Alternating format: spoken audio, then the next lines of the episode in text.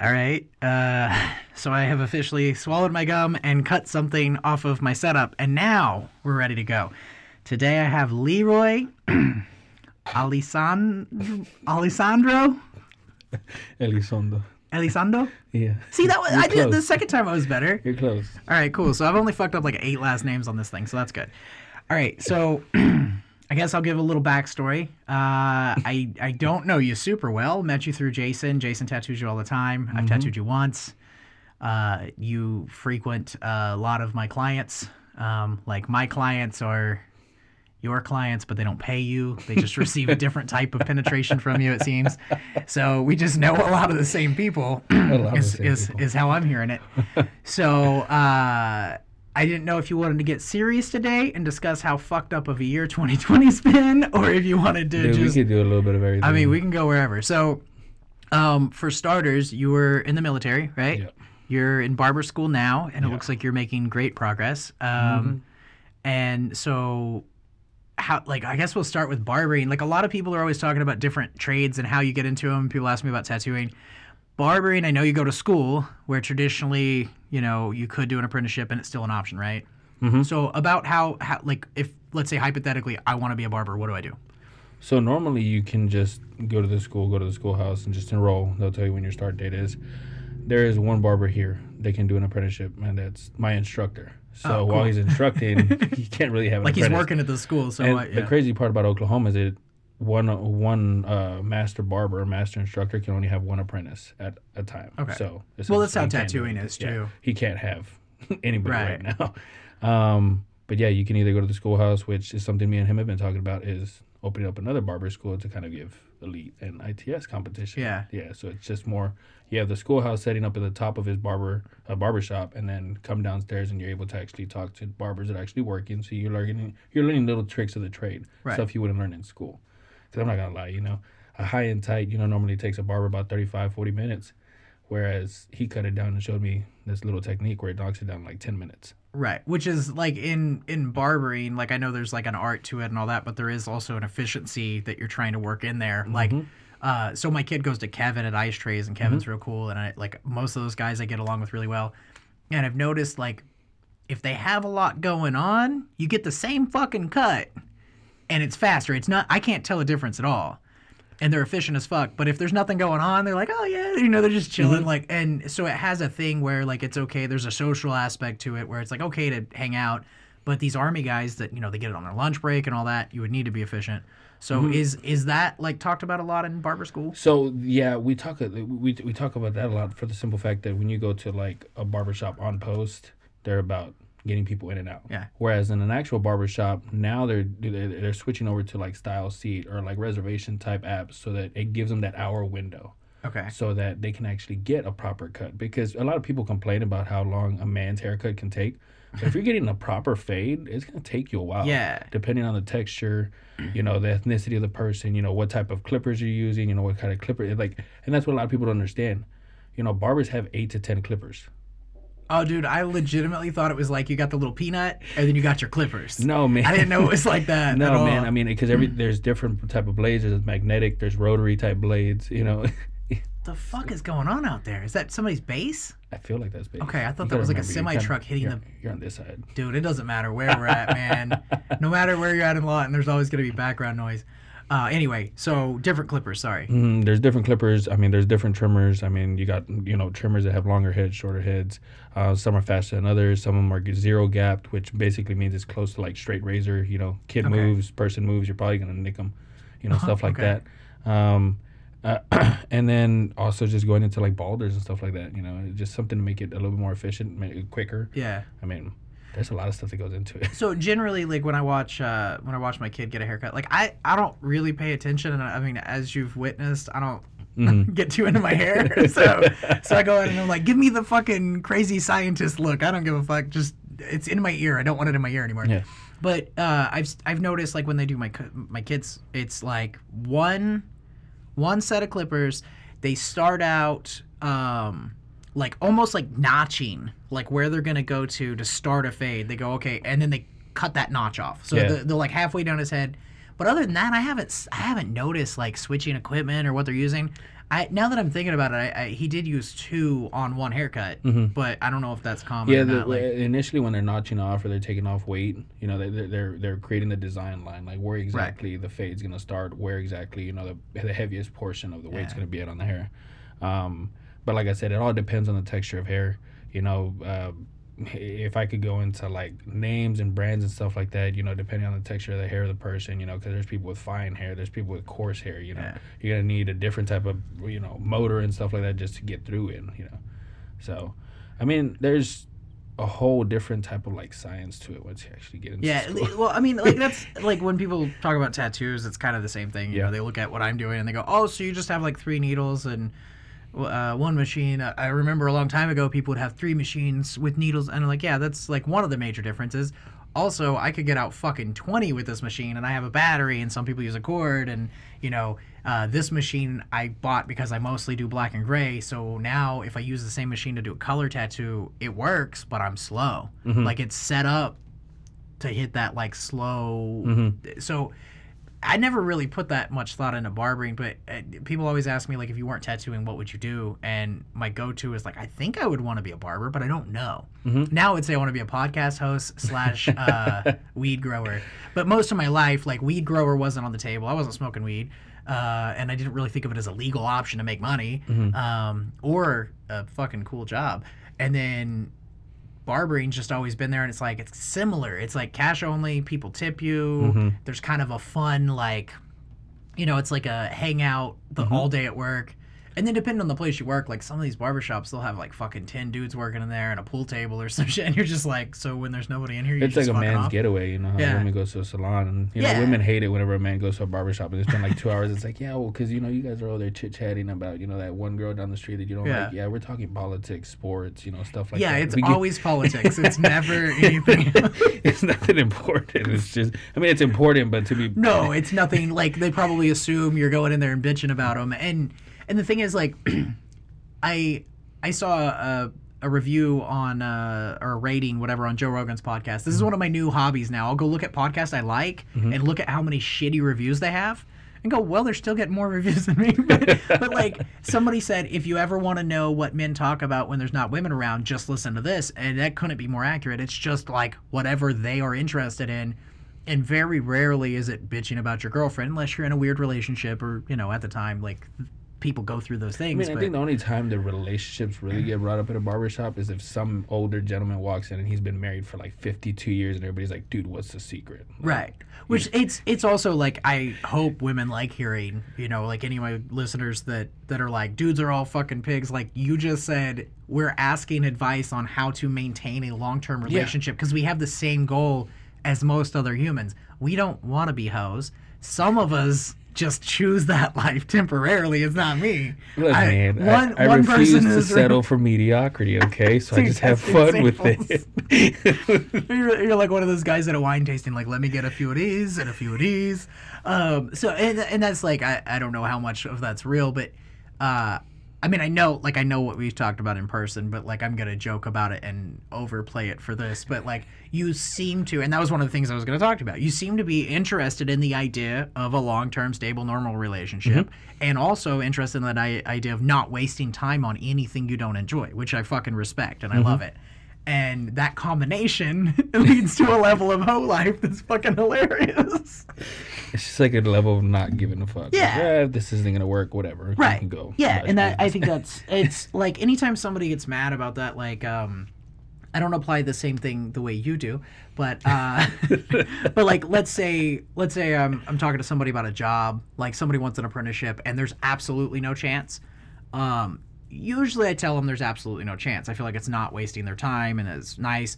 And then if they're a super fucking dickhead and there's absolutely no chance, um unless they owe me something like if they've paid me for half a tattoo and they're supposed to give me a 50 on friday or whatever like unless that's the situation usually i'll just kind of be like all right well i don't think so um two things i want to find out if i'm wrong so i do want to give them a little bit of a chance and also i want to uh if they're a fucking dickhead i want to find out if they're being a dickhead temporarily or if they're actually a dickhead and i if they are a dickhead i don't feel bad wasting their time Yeah. um which I tell everybody that's asked for an apprenticeship so far, tell them pretty much the same thing. Draw your ass off, show me some drawings. If you don't have drawings, let's not talk about the apprenticeship thing. If you get real serious about it, get tattooed. Pay somebody you want an apprenticeship by money to spend time with them and ask them questions so you have a little bit more knowledge so you can at least come to them and ask for a job with knowledge. Because, like, can you imagine if you were a master barber, somebody comes to you for an apprenticeship, you're, you've been doing it for 20 years, you're fucking killing it and they go, I want to cut hair for a living. Can you teach me? And you go, okay, well, there's like a line out the door, and I can only have one at a time. Uh, but I am looking to choose my next one. So what what are you interested in barbering for? I heard it pays. Okay, next. Like there's something, you know, like That's it's like, like the one dude that walked into the schoolhouse and he said, "Yo, you know, I, I want to go to barber school because I heard that's how you pick up bitches." I mean, that's what people say about tattooing too. I, I had one guy tell me he wanted to be a tattoo artist so he didn't have to pay child support. I was like, dog, we still fucking have to pay taxes. I don't like. You got to report something. You got to mean- report something, man. I mean, don't at some point, you, you're gonna want a house. You're gonna want a car. You got to report something. Well, and that was I was like, wait, are you being serious? Like I thought he was fucking around. He's dead serious, and like I'm the worst person to tell that. Like I'm gonna be like, you fucking deadbeat piece of shit. Like cool, don't pay your child support. I mean, there How is many people like got? that. Yeah, there are. Yeah, there, there is. and, and you know, it's it's not your fault if they trick you into letting you fuck them once, but yeah. Maybe we should work that out. Maybe we should push the child support thing. I mean, the the good news about that is like the I don't know about other states, but Oklahoma takes that shit pretty serious. Like they'll dock your pay, they'll fucking come after the you. The thing that I they'll, like- learned about Oklahoma though is that Oklahoma takes a lot of percentage when it comes to child support. what do you mean? So the state of Oklahoma actually makes money off of that child support. So if you actually look at the What? actual stubs That's coming fucked from the up. child support, Yeah. yeah, you'll see. There's like withholding, yeah, like taxes. yes, Like you're paying taxes.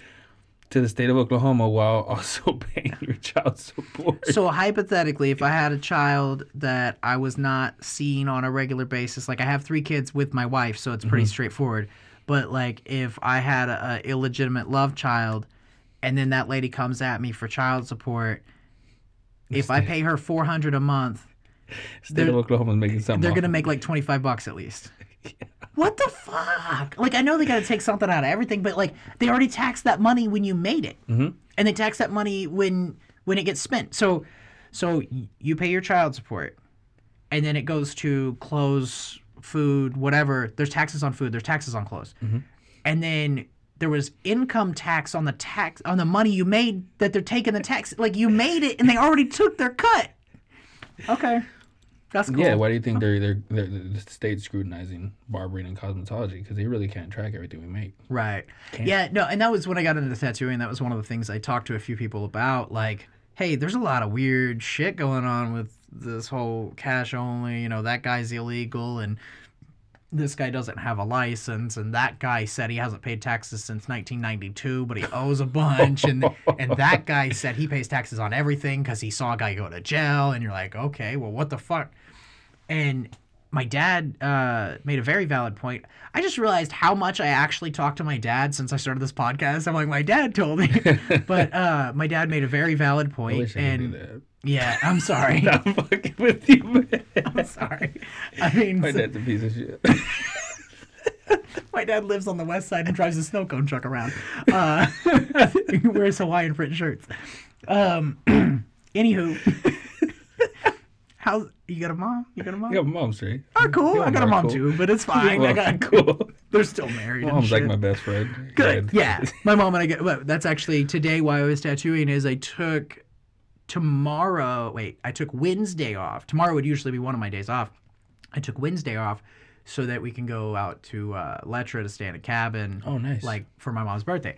And uh so I just switched one of my days off so that I could do all like still make the money, go do the thing.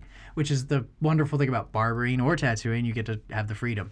But uh, what the fuck was that? Oh, they used to park across the street from barber shops. They would have an IRS guy. It was worth their time to park across the street from a barber shop and just count how many people walked in and take pictures and yeah, and they're confirming these people are getting haircuts. They're not just like, oh well, 30 people walked in. That means they made 30 times however much haircut is.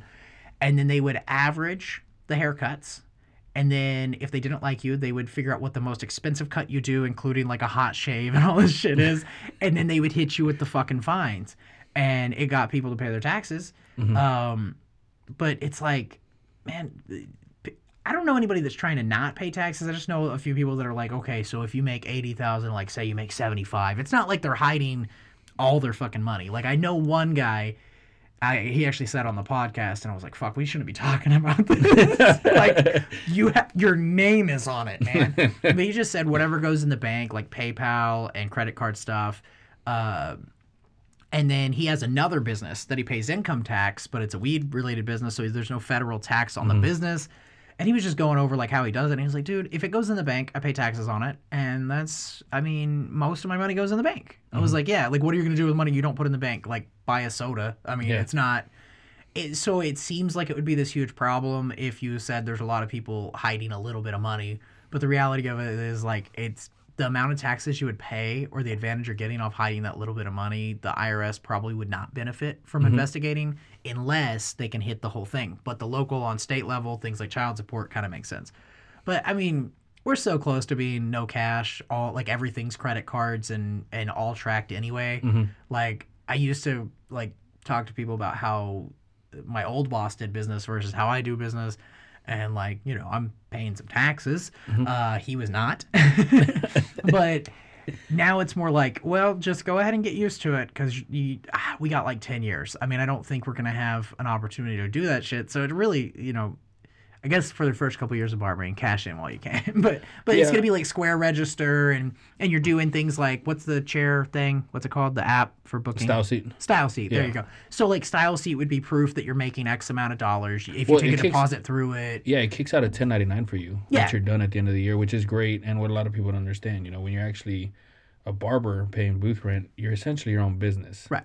So, you know, you're going to want to pay taxes at some point in time, the IRS is going to come after you and be like, hey, man, you haven't paid taxes Right. for like four years. And you're gonna want to buy a house. And there's a lot of shit. and then when you want to own your own business, they're like, no, no, no, no. Also, if what I've looked at is like every time I do my taxes, I'm always a little surprised on one side or the other. It's always different, and it's like this is already a boring podcast. We're talking about taxes, but uh, people are going to learn things. dude, I mean, my last one that was really fun was with an accountant, and we talked about taxes for like an hour. We were here for three and a half hours. I had to compress the thing, which reminds me, let me set a timer so we're not here for three. Like, set a timer for two hours. Yeah, because once we get into talking about ass, yeah. Okay. Well, yeah. Also, you got to compress it, and then it sounds like shit. And I like I I had just got these new mics, and I was like, dude, this one's gonna sound dope.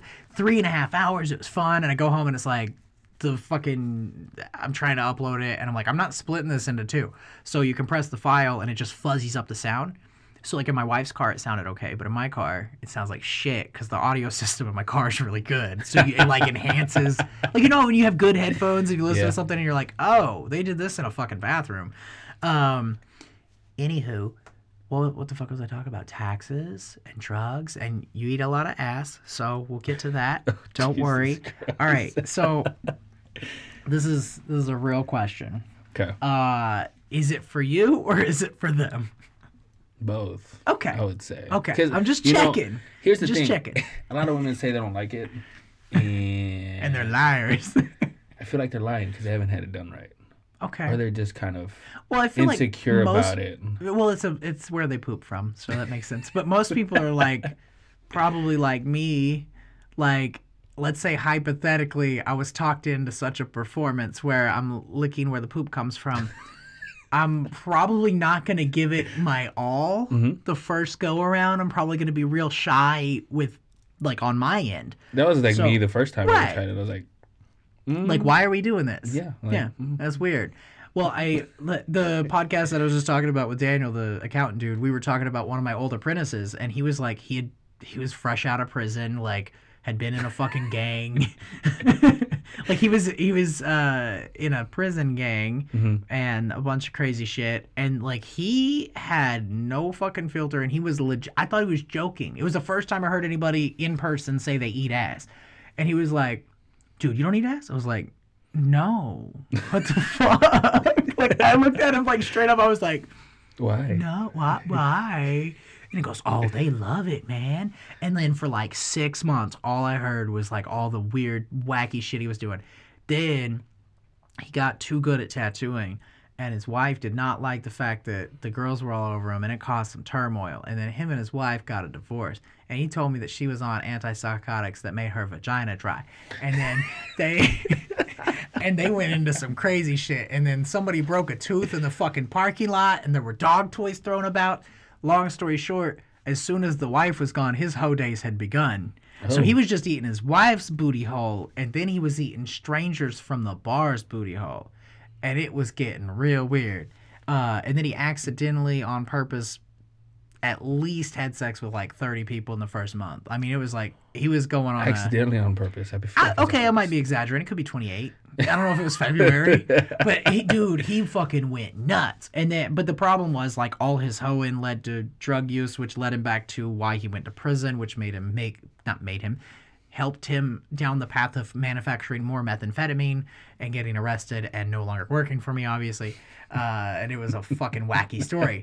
But the point is, we like we said something like he was a pioneer in ass eating, and then I was texting my buddy Ashley, and I was like, "Hey, I got this new marketing idea. I need your help, though."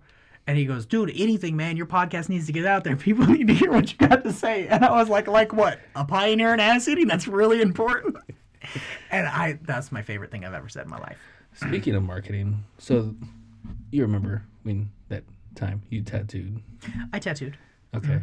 That that one little situation you found yourself in between an ex of mine and So, do you want me to just tell the story? Yeah, you tell the story. Okay, cool. It's probably easier because I was there. So once upon a time, I was tattooing one girl that you had an actual relationship with, I believe. we'll call that one wee woo.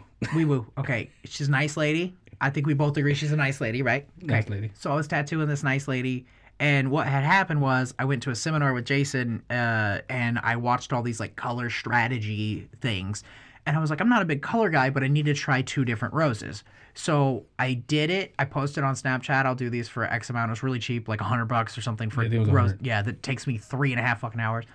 So I posted both of them or like four or five colors or whatever. And I said, I want to do all of these as experiments or at least two of these or something. And basically, first come, first serve, you pick them. So I tattooed one on an ex of yours. Who is it? Wee woo. Wee Woo. so I tattooed Wee Woo. And then a girl that I didn't know you had any relationship with at all or had even met Mhm. at that time. I, I probably had known that, but I'm me. So I just forget shit so she came in and and I don't remember the exact details, but I believe person number two in this scenario said something like, "I'm just trying to find a dude that eats ass," and then I was like, "Wait, she knows a guy." And I was tattooing Wee Woo, and Wee Woo was like, "Yeah," and then gave them your name, Leroy, the ass eater. And uh, but no, she did not have to give her your name, because person number two guessed your name. That's what it was. She was like, "Oh, I know who it is. Don't tell me it's." And then we found out simultaneously, all three of us, like light bulb, you would lick both their butts.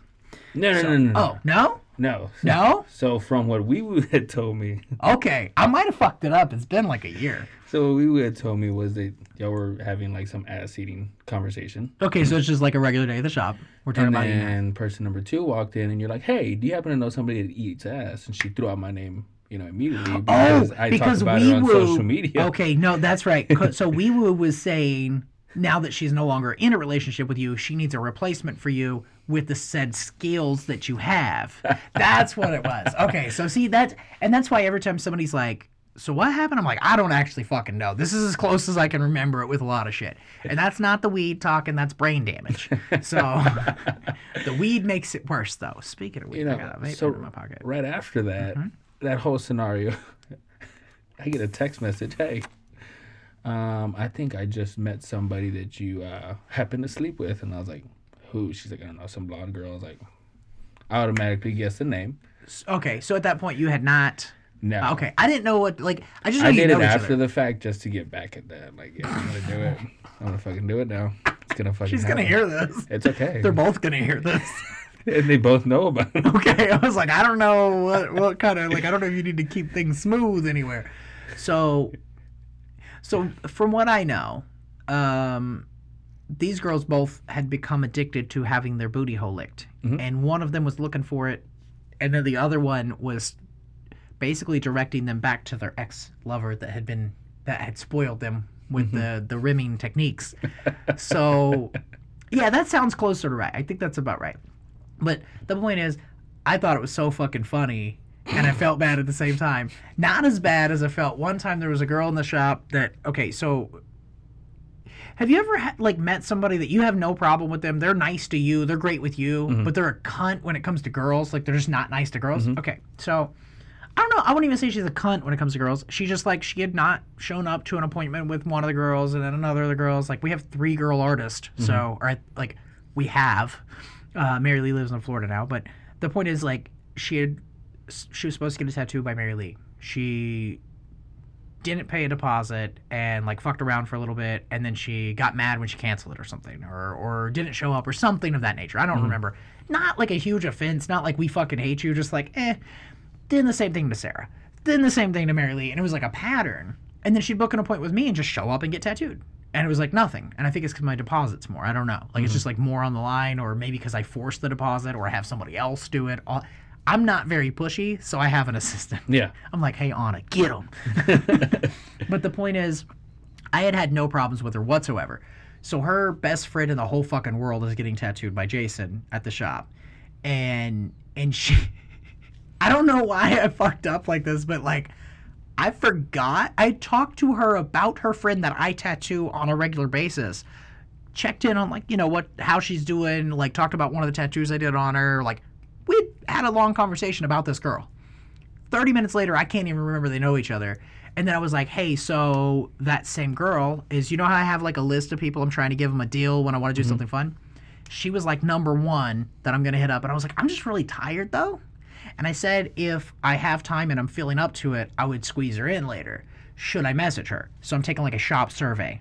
So everybody in the shop decided that because she's a terrible person and we hate her that I shouldn't. And I'm like, no, she's cool. Like I I mean, I don't have a problem with her, but maybe you guys don't like her. And they're like talking mad shit. And then the girl goes, yeah, actually, she doesn't work there anymore. And then because they were talking about where she works to confirm it was the same girl. Mm-hmm. And then she said where she works now.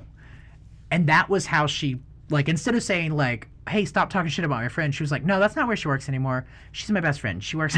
and I was like, "Oh my god, this is so bad." Like they're just saying all kinds of crazy shit. And it was totally my fault. Like that being said, this is why you either don't talk shit or you just get ready for conflict. So I choose the latter. I go for it. I was just like, I don't give a fuck. I'll talk shit. Person number two even said it. She's like, I had to walk out. It was a little awkward. Uh, yeah, person number two was already at the door though. It's fine. She was Yeah. literally. I do remember this because I have a very visual memory. I don't remember words. I remember like positions, if that makes any sense. I do remember her like either standing at the door or in the door frame when she asked about it because we were like shouting across the shop, uh, which is normal at a tattoo shop, by the way. If they're just shouting about who in town eats ass, and like Lawton feels like a big city and a small town at the same time. Like everybody knows who you are. Mm-hmm. Everybody knows who Eddie is. Mm-hmm. Everybody knows who Daniel Martin is. Mm-hmm. Everybody knows who person number two is. Why are you guys so fucking famous? Talk a lot of shit. Is that what it is? It- am I like, am I famous but I don't know it because I don't have Facebook, or am I not famous because I don't have Facebook? No, you're famous because you're tattooed, man. Okay. okay. As long as I'm L Town famous, five eight zero ride till till I die or whatever they No, say. but the, you know the greatest part was what we talked about before. You tattooed both of them the same fucking rose yeah, tattoo. it was the sa- yeah, it was the same. So what it was is it was color studies. I was doing the same. I take one picture and I edit it so like a normal rose would be like red, pink, whatever, and I'd taken it and done crazy shit to it, and I do it like. I make it blue, and then I make a purple one, and I layer them, and then I erase parts of it to make the center purple and all this shit. And it's all just to study the color, but they look cool. Mm-hmm. And I really, so after that story, we can confirm there's no way I could have known. you know what? I think I'm gonna start working out a deal where I just have them all come get the same tattoo from you. Okay. So they all know they're Eskimo sisters. Have you have you ever watched uh I think it was Biker Boys where the guy brands all his girls? Like it's so stupid. Like you look back at that movie and you're like, wait, they just said that shit. He's like, no, all my bitches gotta have like uh, what did he say? He, he puts his name on their butt. But the way he said it, he's like, I gotta brand all my hoes or something. And you're mm. like, it was cheesy in the '90s. Now it's like, he said what? Mm-hmm. All right, total change of topic because you are. Have you heard this podcast ever? Have you listened to it? It's ridiculous. Yeah. Okay, cool. This is how it works. I do drugs. We talk about crazy shit. So, I don't like being serious, and I know as a white person, it is like pretty much taboo for me to discuss race issues. But I mm-hmm. think we can discuss the current climate of like I thought we were making progress as a country when it comes to race issues, and I and I mean I legitimately believe we have come a long way from like 1980, mm-hmm. except we see it. Mm-hmm. So now what I'm thinking is how fucking bad was 1980? How much worse was like the 80s or the 70s versus what we think now? Like there was no slavery, there was you know it was supposed to all be equal, but people were treated mm-hmm. like shit. But there was no there was no iPhone X to fucking video a person dying. And everybody's taking a huge issue with like I I have an issue with it too. I'm not at all saying I don't with what's happening now. But now I'm thinking every person that thought they knew how bad it was to be black at any point in history probably has a really skewed and and sugar coated perception of how fucking hard it was. Mm-hmm. And I say black, I would say probably all minorities, but I would assume, and you can correct me if I'm wrong, I'm assuming that's probably the hardest. Mm-hmm. And the lighter your skin gets, the easier it becomes. So I'm fucking it's because a lot of us have that, that that certain privilege that Yeah. they don't, you know. Yeah. But at the same time, you know, it's like you said, now everything's being recorded. You know, and I, I think it was Will Smith, I think that said it, where you know racism has been going on forever. It's just not being recorded. Right. Yeah. know. It's it's not new. And to be perfectly honest, you know that whole uh, situation that happened, you know, the whole poli- police brutality thing. You know, it was just a person that slipped through the cracks. Yeah. And realistically, And and that was the th- that's the thing like and I don't want to fucking try to make it worse or fucking tell people like hey it is as bad as it looks and then there's more. Mm-hmm. But I'm just looking at it like I can't look at that and go okay that's the only time that's happened in the last 10 years. Or look at that and go that's the first time that guy's done that.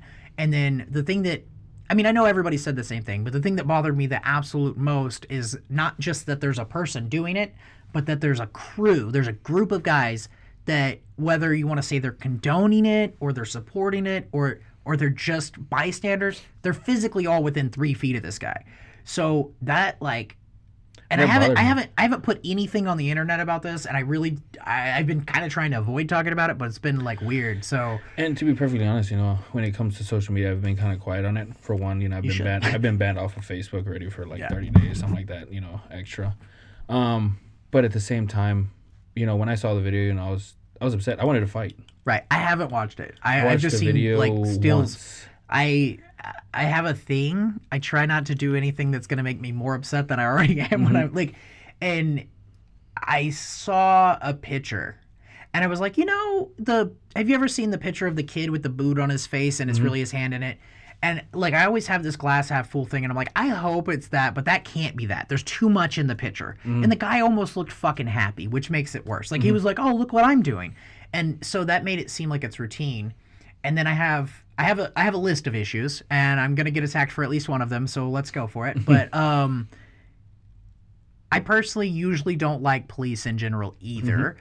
But that being said, I think if we say all cops are bad, and because one or four cops in this particular instance did something, that's kind of the same concept as racism. You're being mm-hmm. prejudiced against a huge group of people based on the behavior of a few.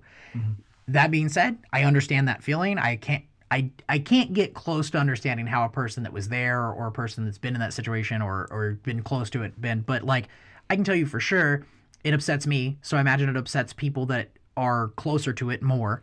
And then I can tell you for sure I I was want to fight would be a very close uh, description now i felt. I don't know how to I, i'm not good with words when it comes to emotions but i was very upset just knowing it happened. And I, and the thing is like we all know shit like that happens. And i was just like okay so start looking for positives. I i will say i've only talked to or been around one person that i think doesn't agree that everything that's happening right now can all be blamed particularly on that one dude or the system being broken or or the police in general doing things like this. And and he didn't like I've met one person since that shit happened that's like not a hundred percent fuck this is team human versus team that's fucked up. Fuck that guy. Mm-hmm. And one ignorant person I'm fine with that happening. Um, I was kind of expecting there to be like people taking sides, like there was with everything, mask and the coronavirus, and fucking left and right, blue and red, whatever. And I will say, if I can find, and it's hard to find positive, one positive thing, I will say for sure people have united over this. And I, I don't know anybody that's like not in full support of people just fucking going crazy until we figure it out. And I mean, from what I've seen, there's a huge division in the fact that people that are staying silent Mm-hmm. and people that are out being outspoken. right, You know, and I stay silent for the simple fact that it's like I I, I don't comprehend it completely. Right, I same. can't. I don't have a place to talk. But what I will say is, you know, I was outraged. You know, when when everything happened. You know, when I saw the video for the simple fact that, in my mind, when I see somebody being hurt, I want to help. Right, and you can't, and it's And already happened. the Watching the it. video and then seeing the pictures and the videos from multiple angles, there was easily hundred people in that block for those four officers. That's twenty five to four. Mm-hmm. Right. odds. So so I will say to defend those people. Um, I was I actually I was talking to my wife about this last night, and um, I I don't know, man. I think if if I was there, I don't know what I would do. I want to say, oh no, I would go fucking pull those cops off, or at least say something. I think what I would honestly do. This is what we we both agreed is probably my behavior. I would probably say, okay, you call 911. I'm going to video and explain that they're fucking up and give them suggestions. Mm-hmm. But I'm not going to get shot over this because I mm-hmm. don't know what that guy did. I don't know what the situation is. And I don't know if it is what it looks like. But I'm 99% sure. But even with four cops, and let's say there's 200 people, mm-hmm. somebody, if not 10 of them, are getting shot. And then it's one of those things like some people don't have like you were in the military. I think that kind of changes a little bit of your like you can run into and, it. and, and it's been a I don't bunch think of most people can. that were in the military that have agreed the same. Yeah. Where it's like we have that Superman complex. Yeah. We don't care. You know, we've seen death. We've we, we we've we've danced with it. Right. So it's like So I guess what I'm saying is I I agree that's probably what everybody there would want to do. And I well, think in most people psychology, put it's in that called the the bystander effect, where the more people there is in a certain situation and just watching, the the less susceptible it is for somebody to you know to jump in. Right, because nobody else is jumping in. Mm-hmm. So, but also by the same token, just like when you're having a peaceful protest and somebody comes up and breaks one window, everything gets fucked up. Mm-hmm. If somebody comes up and tries to at least say something, you might can create a protest slash distraction or whatever. But my theory was, I know it sounds really fucking silly, but call nine one one. And uh, this is like me saying, okay, I need to pretend I'm actually there and I'm panicking, not this is me having time to think this out. I think all I would be able to do is freak the fuck out, try to yell, whatever, tell other people about it, draw attention to it enough that they know it's becoming an issue and hopefully save this dude's life. But I don't think I would have whatever it takes to run at a cop. And, but calling 911 and saying, hey, we're calling the police on the fucking police it seems pointless, but it could actually, in theory, work. I don't know. But as a person, we both know a lot of police officers. Do you think if that happened in Lawton and somebody called and said, hey, dude, this fucking cop is brutally murdering this motherfucker and there's four people watching, please get here? Do you think they'd send another car and then the car would just be like, oh, yeah, that's what we do? I don't think so. I think the car would show up and be like, dude, like, at least get, like, I don't think they would show that they completely disapprove of it in front of people because there's that whole team mentality, which is mm-hmm. also what's hurting a lot of this shit. It's just too many teams, too many people going, it's us versus them, That's bullshit, it's humans. But the the thing where cops protect each other, I think is necessary to some extent. But when a cop pulls up, I'm pretty sure they're gonna like at the very least say like pull them off and be like, "What the fuck are you doing?" and then put them in the back of a car and then Yeah. problem solved. Like Well, it's I mean, still, and then they catch a lawsuit rather than a death. Not everybody, you know, is a bad cop. You know, because I saw a video, you know, about an hour before I got here. You know, there was a guy that you know smacked, you know, a, a protester for no freaking reason. She just knelt down in front of him and Mm-hmm. he smacked the hell out of her. And there was a a, a black, you know, captain that came out of nowhere. Was it a girl him- captain? Yeah, I saw that. Pushed yeah, him and yeah. then told him to get his ass to the back. She had to go talk to him, Yeah. and I'm like, you know, I, I- I can see that happening at that point in time. Nobody was willing to do that. right. You know, so it's like, okay, at, at what point in time did they slip through the cracks? Yeah. You know, was there any other evidence? Which there was. You know, that the investigation is being done. You know, there was eight other cases that this guy was involved in. You know, they could have easily gotten him suspended or fired. Right. So you know, it, it's like I, t- I try to tell people all the time. You know, not every you know, it's just like in the military when you had those Marines that were pissing on the dead corpses. You know, at that point in time, everybody's like, "You're baby killers." You know, you're Yeah. women killers, and, and, and you can't really go and say everybody that's in combat or everybody that's in the military is a is a bad person. Right. I know tons of Marines. I know tons of Army people. I don't know anybody that I think would piss on a dead body. Yeah. Um, I mean, I probably have met one and didn't realize it because I try to see the positive. It's not working lately. But yeah, like I and the thing is like okay, let's say you go to Facebook or you go to Twitter or you go to Instagram and you say, you know, not all cops are bad. I actually know a good cop.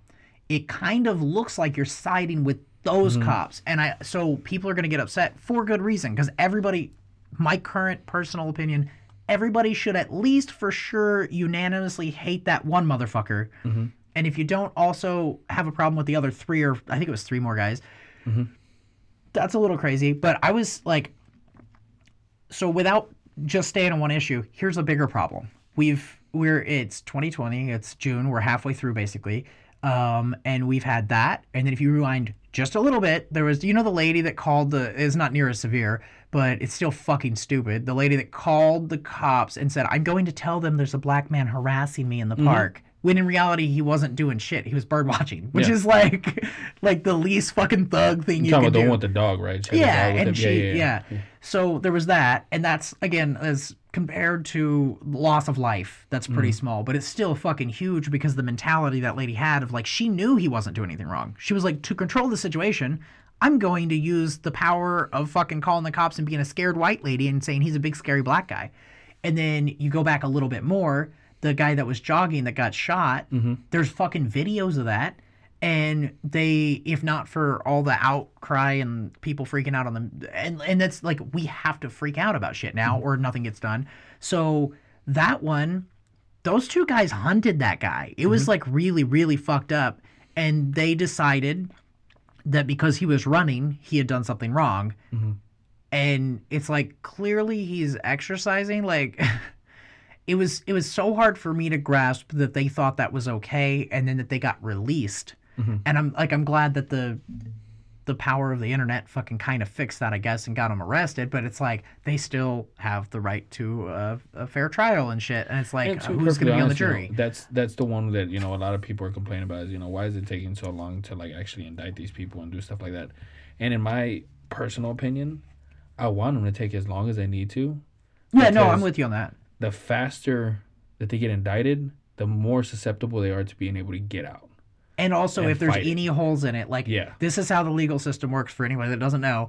If if you let's say hypothetically, I went outside and I saw a dude I didn't like, and he was standing in the parking lot, and I shoot him fucking twenty times, and then they come arrest me immediately, and then they didn't fucking read me my Miranda rights, mm-hmm. and they didn't, you know, I don't know all the technical shit. But like, let's say I had a gun and I told him where it was at, and there's witnesses saying, yeah, he told him, and he put the gun in the shop and the gun's in the shop and they didn't take the gun until the next day or the, all little shit just little shit that like let's say they fucking uh, i don't know didn't block off the street or something. If it wasn't protocol if they miss any little detail a lot of times a good defense attorney will be able to get that case thrown out. Oh yeah. And that lies with another problem. I'm just like, okay, the defense attorney thing, I I understand we need attorneys. I love attorneys when I need them. but it's like a good attorney is usually a fucking piece of shit. Unless it's like for like legal like if you're so the guy I was telling you about earlier, uh, he's like a real estate attorney. I think that actually makes sense. Like you, you buy a house, somebody knew something they didn't tell you, you lose a shitload of money, you sue them. All that I understand, but a defense attorney that's defending criminals in most cases, by the time they're like an hour into talking to this person, they know exactly what the fuck's up with the case. Mm-hmm. And then they have to go, okay, so this guy murdered somebody, and now I'm going to try to prove that he shouldn't go to prison for it. I don't know that there's a better way to do it, but that seems like a really bad way to do it. like I don't, I just don't have a solution. So why would I complain about a problem? I mean, I you know, from from an analytical standpoint, you know, you're just looking for every type of hole, any Right. type of way that you can get Yeah. this person out of you know the situation they're in, or get their their their, their sentence lessened. yeah, You're gonna take it. You know, so they're gonna try to start. You know, it's kind of like what we used to do in the military. It's playing devil's advocate, and you know, you're you're, you're sharpshooting everything. You know, we used to do planning and preparation for missions, and my whole job was to shoot down every commander's you know plan. You know, the the colonel would give Yeah. him like, hey, you know, this is your task. We need this plan for this operation and this and that. You know, and then my job as an analyst was just be like, yeah, that's messed up. Uh, how are you gonna support that? Where are you gonna get the Right. finances for that? You know, and towards the end, you know, they was right whenever the government was supposed to shut down. You know, every plan they had, I just shut it down. Like, hey man, shut down. What are you gonna do with that? Where are you gonna get your fuel at? Right. And the commander be like, "Get out, and go figure it out again." Yeah, and so and that's the other thing. Like this whole year's been fucking weird. So the coronavirus, Australia's on fire, all kinds of shit, all the time. But let's again take another. I'm gonna get a lot of weird messages Yeah. after this one. Like, I'm sorry. Just if anybody wants to know, I'm a huge fan of the human race, and I want all of us to be treated decent, and I think that's okay. But next step, uh. the the news and how they're handling things and there's a bunch of conspiracy theories around all the shit all, as there always is and a few of them kind of probably could hold some water but most of them seem a little wacky but have you seen the things where there's bricks fucking everywhere that Yeah. there's protest? So i have like a hundred theories. The best of which is if there is a peaceful protest that is stopping traffic that was permitted like they get it that most city states you got to get a permit which is fucking silly. You have to pay the city for a permit for free speech. Real fucking fun. But let's say you get your permit and and you have 20,000 people in the streets like a mm-hmm. ridiculous number and they're crowded i mean i saw a fucking highway that was like t- 2 3 miles of just humans there's no space on it mm-hmm. um so when they have that scenario they can't really do anything. But as soon as somebody becomes violent, mm-hmm. they can. As soon as somebody damages property, they can. As soon as somebody threatens a police officer or any government employee, they can. Mm. My theory is you put a stack of bricks there, one person will probably be like, fuck it, dude, I could just throw this brick through that window. And then that's how they, in in some weird theory, that's how they could contain it. Mm-hmm. Do you think that's a valid theory? I mean, Like, it just seems wacky. you know, just looking at you know some of those posts, 'cause I have seen those posts about the bricks, and it's like you know that's just random. You know, Right. There's no construction going on. What are you doing? yeah. And to be perfectly honest, you know, I can see there being some type of organization out there that's like, you know, after all the, you know, respectable people are actually like gone, the people that are doing the right thing, the people that are actually protesting peacefully, Right. you know, you're gonna have knuckleheads that are gonna be out there Yeah. trying to do their own thing, which you know I had seen in Oklahoma City. You know, I was watching videos, and you had the peaceful protesters at the front lines in front of the police officers. Mhm. You had dudes in the back acting a fool, tossing stuff at the cops. over people that Over will be people that were human shield. Yeah, So guess who's getting shot? The peaceful protesters in the face with giant rubber bullets. Mm-hmm. And that was the other thing. Like, dude, I don't use Twitter much at all, but I went on Twitter and I just like typed in hashtags and different shit and like looked like you know Baltimore riots and uh, and Oklahoma City riot or Oklahoma City protest. Well, I mean, you or, use Snapchat. You know, if you typed in like the city, it shows you like videos that. I did not know that. Yeah, you Yeah. like like whenever Minnesota happened, Mhm. you know, I just typed in Minneapolis and it had like huge red zone. Oh. you ah. click on it and it's showing you videos like as the Target riots were going on, like all that stuff. I'm watching stuff Yeah. getting broken. Like, I did not know that. I saw I'll, I'll somebody. check that out. you know, I saw somebody at Planet Fitness on the elliptical. All the freaking windows are busted out, and there's just one random guy just getting his. I mean, you know, like the thing is, like it's at a time like this, it's real hard to judge anybody. But I do want to say I like that dude. like I like that. I like that motherfucker. Just like I'm just gonna mind my own business and jug here. But earlier you said something about people being silent, and like I've been told and I've seen stuff. Uh, I I mean I even watched a video from a guy I really like and respect, and he said if you have any type of platform and you're not using it to speak out against this. Then I mean, he didn't say you know you're just as bad as the cop that killed the guy or whatever, but i- he said something along the line of you know you don't have my fucking respect anymore, and it's like I'm in a place where I don't know what I mean. I guess this is a platform. I guess so. So I guess technically, right now, I I am doing what I and I'm, I've been trying to avoid it. I don't know. I'm like I feel like if I say something, um, like for example, I hate to see businesses being shattered, but I understand there's a necessity to the protest thing. Then people highlight that I said I hate to see businesses, and they go, "Oh, so you care about somebody's windows more than you care about a life?" No, that's not what I said at all. But anything you post or put out there seems to get skewed. And then I also don't want to have the perception of people thinking I'm being fucking like disingenuous and, and just saying shit to make them feel good. And I I don't know what I'm supposed to say. You know what I mean? I don't know what my opinion my is right. It's was- fucking crazy. you know, and his brother and his son and his girlfriend all came out, and they said, you know, going out busting windows of businesses is not going to bring him back. Right. He wouldn't want this. you know. Right. He was a very peaceful person. He was from Houston. You know, that's where I used to call home at one point in time. You know, he was a very peaceful person. You know, he loved his community. He loved Minneapolis.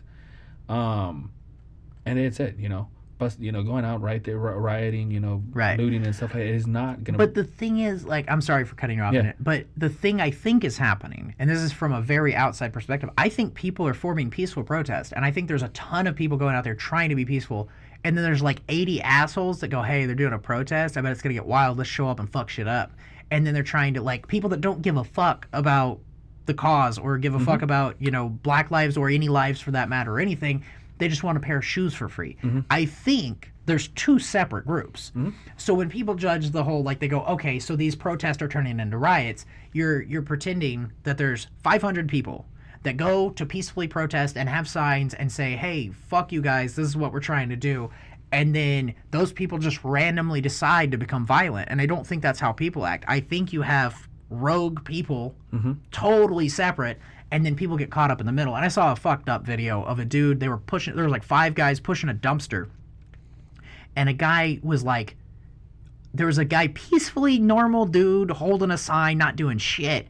And these guys pushed a dumpster not realizing he was there. They weren't intentionally hurting him. But he got fucking ran over by a dumpster. Like a dumpster on wheels. It looked fucked up. And it, was he got wedged between a dumpster and a fence. And i'm sure he's alive but it just looked fucked up. And i was like okay well, my biggest thing, you know, whenever you know when Minneapolis happened, you know, the first video I see is of Target, and all I see is people taking out TVs and stuff Right, like that. yeah, And I'm yeah. like, dude, you guys use this whole, use this huge platform that you just had, right and it somehow and instead of it. voicing your opinion or you know being able to actually go and try to you know have a voice and make a change, you try to use it for a come up. right you know, which you know is not something he would have wanted. You know, Yeah. his family already said it. You know, they would have wanted that, and even even that, you know, you have some of these small businesses that are getting trashed, and after this whole COVID pandemic, you know, everybody's like, oh, you know, insurance is going to pay for it. no No, some of these small I'm a business businesses owner, I can are tell you. not it's they're not a lot of them aren't gonna make it back at all. yeah so let's say let's say you got the best fucking insurance ever so my insurance policy i don't want to say out loud how much my coverage is but it's pretty pretty pretty solid so if at this shop if somebody comes in and steals everything i have and i can prove that they stole everything and i file a police report and i file with the insurance if i'm lucky i get 19000 there's definitely more than $19,000 worth of shit in here. My landlord's not going to fix the glass. I'm going to have to fix the glass. If they damage anything, I'm going to have to do the fucking paint work and shit myself or with my coworkers. I'm not going to be able to afford to hire somebody to do it. That being said, I also like the thing a guy said. He said, Hey, I, w- I love my business. It feeds my family, it feeds my employees' family. But if this shit does get, if you light it on fire, just make sure the flames are huge as fuck. Well, that was the I was thing, like, you I was like, I, I could respect that mentality. Like, I don't want it to happen, but if it has to, at least make it make a point out of it. you know, and, and you know when it came to like them the looting and all that stuff. Okay, tear down Target. You know, Right. te- don't hit the small businesses. Well, and that's one good thing. You know, Target already got paid. Target's fine Target already got paid. Was like 1.8 million that they got for that one store. for real. Easy, yeah. Okay. Why do you think the C- you know? And they're like, oh, the CEO, you know, he said like he's okay with it. Yeah, of course he's okay with it. Because it just made him money. It's just stuff, and Yeah. they, they have insurance. and at some point, it's probably gonna become a tax write off. You know, because somehow, yeah. you know they're just gonna do it. You know, you know, you, They you go straight Amazon, no taxes. you tore up the entire freaking store. Now they're just gonna go and place a couple handicap spots, and now there's another tax credit. You know. yeah. and I don't think people actually see the full. I I mean, and- and to be, I understand that they don't. You know, Right. it's the emotions. A lot of us are emotionless motherfuckers. Dude, I've done a lot of shit based on emotion that I would never fucking do knowing the repercussions of it a long time ago. But Mm-hmm. as a as an adult, I think I've gotten better about that. But uh, in Oakland, uh, Freddie Corbin, the dude that tattooed this, uh, he posted a video, a few pictures, different shit about Oakland, and he just kind of he's very peaceful. He just steps back and watches shit. But he was like, "I love my fucking city." Uh, they fucked up banks. They fucked up like CVS, Walgreens type shit. They didn't touch a single small business or a single like restaurant that's like could be franchised. So like Target, you know, it's not a franchise guy that lives in Lawton is like, oh, I own Target. It's fucking Target. Where like, let's say you go, well, uh, Olive Garden's a huge company too. Olive Garden's owned by a franchise owner. Mm-hmm. That guy could that could be his only way to make money, and you could fuck him over. I don't know. I don't know much about franchising, but they didn't hit any of the shit that could directly affect a person. It was just big companies. They were just like, oh, we're gonna fuck shit up. They weren't stealing shit. They were just fucking shit up. Which, as a person that likes to fuck shit up when I'm angry, I kind of, you know, I, I, mm-hmm. I, I almost get. I think I go for it. it's like fuck target up. you know, and I have a buddy of mine that you know he's Chicago PD, and right before I got over here, he had posted a picture, and it's a picture of him, and his look in his eyes reminded me of him in combat, like when we deployed Yeah. and we were in you know like a five hour firefight. You know, his pupils were dilated, huge, and he said, you know, he's like, we just got ambushed by forty people with bats. He's like, whatever type of weapon they had. He's like, we've been getting fired at for six hours. He's like, and my next duty is protect the last grocery store still in this city.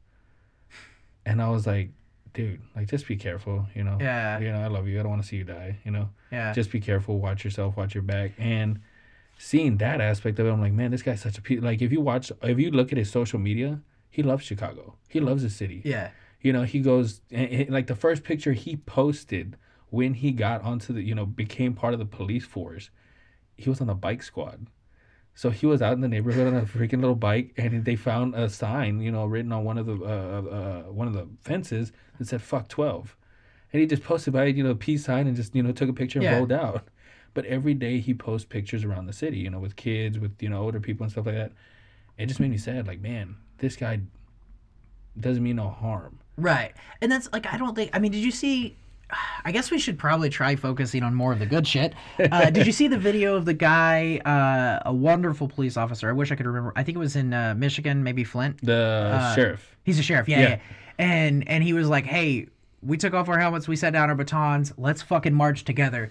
Like that's the only part you need to see to be like, "Okay, there's fucking hope left. There's it's to be Well, okay." Oklahoma like, City, they they all knelt down and they all hugged. Yeah, you know. yeah, I saw a lot of things like that. Like people just get, I, and the thing is, it's like, again, I think the people that are there to protest are there to protest, and I think people show up because they want to get crazy. And then somewhere in the middle, you probably have some peaceful protesters that are like, "This shit's getting wild. Let me grab a TV or whatever." But mm-hmm.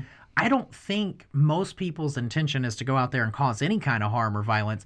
And then when it gets all carried away, it's hard to say. I feel like it's either you need that to get the attention of everybody, mm-hmm. or that is going to take away from the fucking situation and the focus on what's really the problem here. Yeah. Because the problem is not all police officers, and the problem is not all white people, and the problem is not fucking uh, the way that we react to things. The problem is that fucking officer and a whole system of people probably I'm assuming that whole police force is probably a little fucked up but that officer and and three people that are supposed to be his brothers and have his back which it sometimes means saying hey you're over the line not just letting him do what he wants. Those four individuals are a problem and the system that led them there is a problem and the fact that like you're probably having to and matt uh matt the guy I was just talking about but he owns uh, a shop in florida one of the points he made that I loved was uh, to become a barber, a massage therapist, a tattoo artist, or whatever. I don't know all the occupations he named. You have to go through more training than those cops went through. Mm-hmm. And it's like they do like six or seven months. Uh, or actually, I think he was referring to the state he lives in and how much training they go through. But the point is, you have people that are supposed to be trained to stay calm in these situations that theoretically the cop should have enough experience. He should and he, he appeared to be calm which makes it worse because it's like then it doesn't look like his emotions got to him. It looks like he's evil. He messed up the moment he put his knee on the top of his neck. yes. Because even me when you know I, I stood guard you know at fort hood we had to do uh, guard duty. They teach you all the restraints. Uh, when you're a drill sergeant they teach you restraints. And then when you're deployed you know you have Do to capture insurgents. Yeah. you know you find your ied makers and stuff like that. You know you have a little computer where like you take their fingerprint and if it pops up like hey you know this guy's you know wanted you know you pick them up you know you, you put them on their stomach you know you put the restraints on them and you automatically set them up like Right. you're done and even like that, you know, I was trying to tell people because people were trying to compare this to combat, saying, "Oh, if you support combat, you know, you're in the wrong because you know you're not supporting the riots and stuff like that." It's like, no, it's completely different, man. Because the rules of engagement when we're deployed is different. Like, right and and uh, this is definitely your area so correct me if i'm wrong but it seems like there's more rules that are actually followed for the most part in the military than in the fucking mm-hmm. police and in the streets. And it's like all right i'm not saying that those people don't deserve the same treatment as our people. I don't know the fucking situation in most wars. But if i had to choose if you said hey who do you think should be arrested eh, with this strategy? We we cuff them and we sit them up and we ask them if they need some water Mm-hmm. American citizens or people that were just trying to blow up American citizens. Mm-hmm. I would lean towards American citizens in that situation. And that's the messed up part, you know. I, they, I, I, there was dudes that would shoot at us, and we captured them, and And you're polite to them. we, you, you, you know, you, you have to be, and you Yeah. get into fights within your own platoon because somebody's trying to be a shithead, and it's like, Right. dude, you, you know, you can't do that.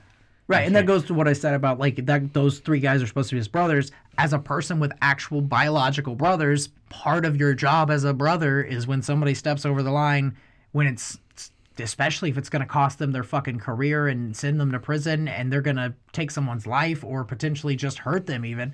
It's your job to go, "Hey, fuckhead, stop being a fuckhead." and intervene. Mm-hmm. And like there's there's a there's an issue with teams and people going, okay, well, I have his back. Where you know it's you and me till we die.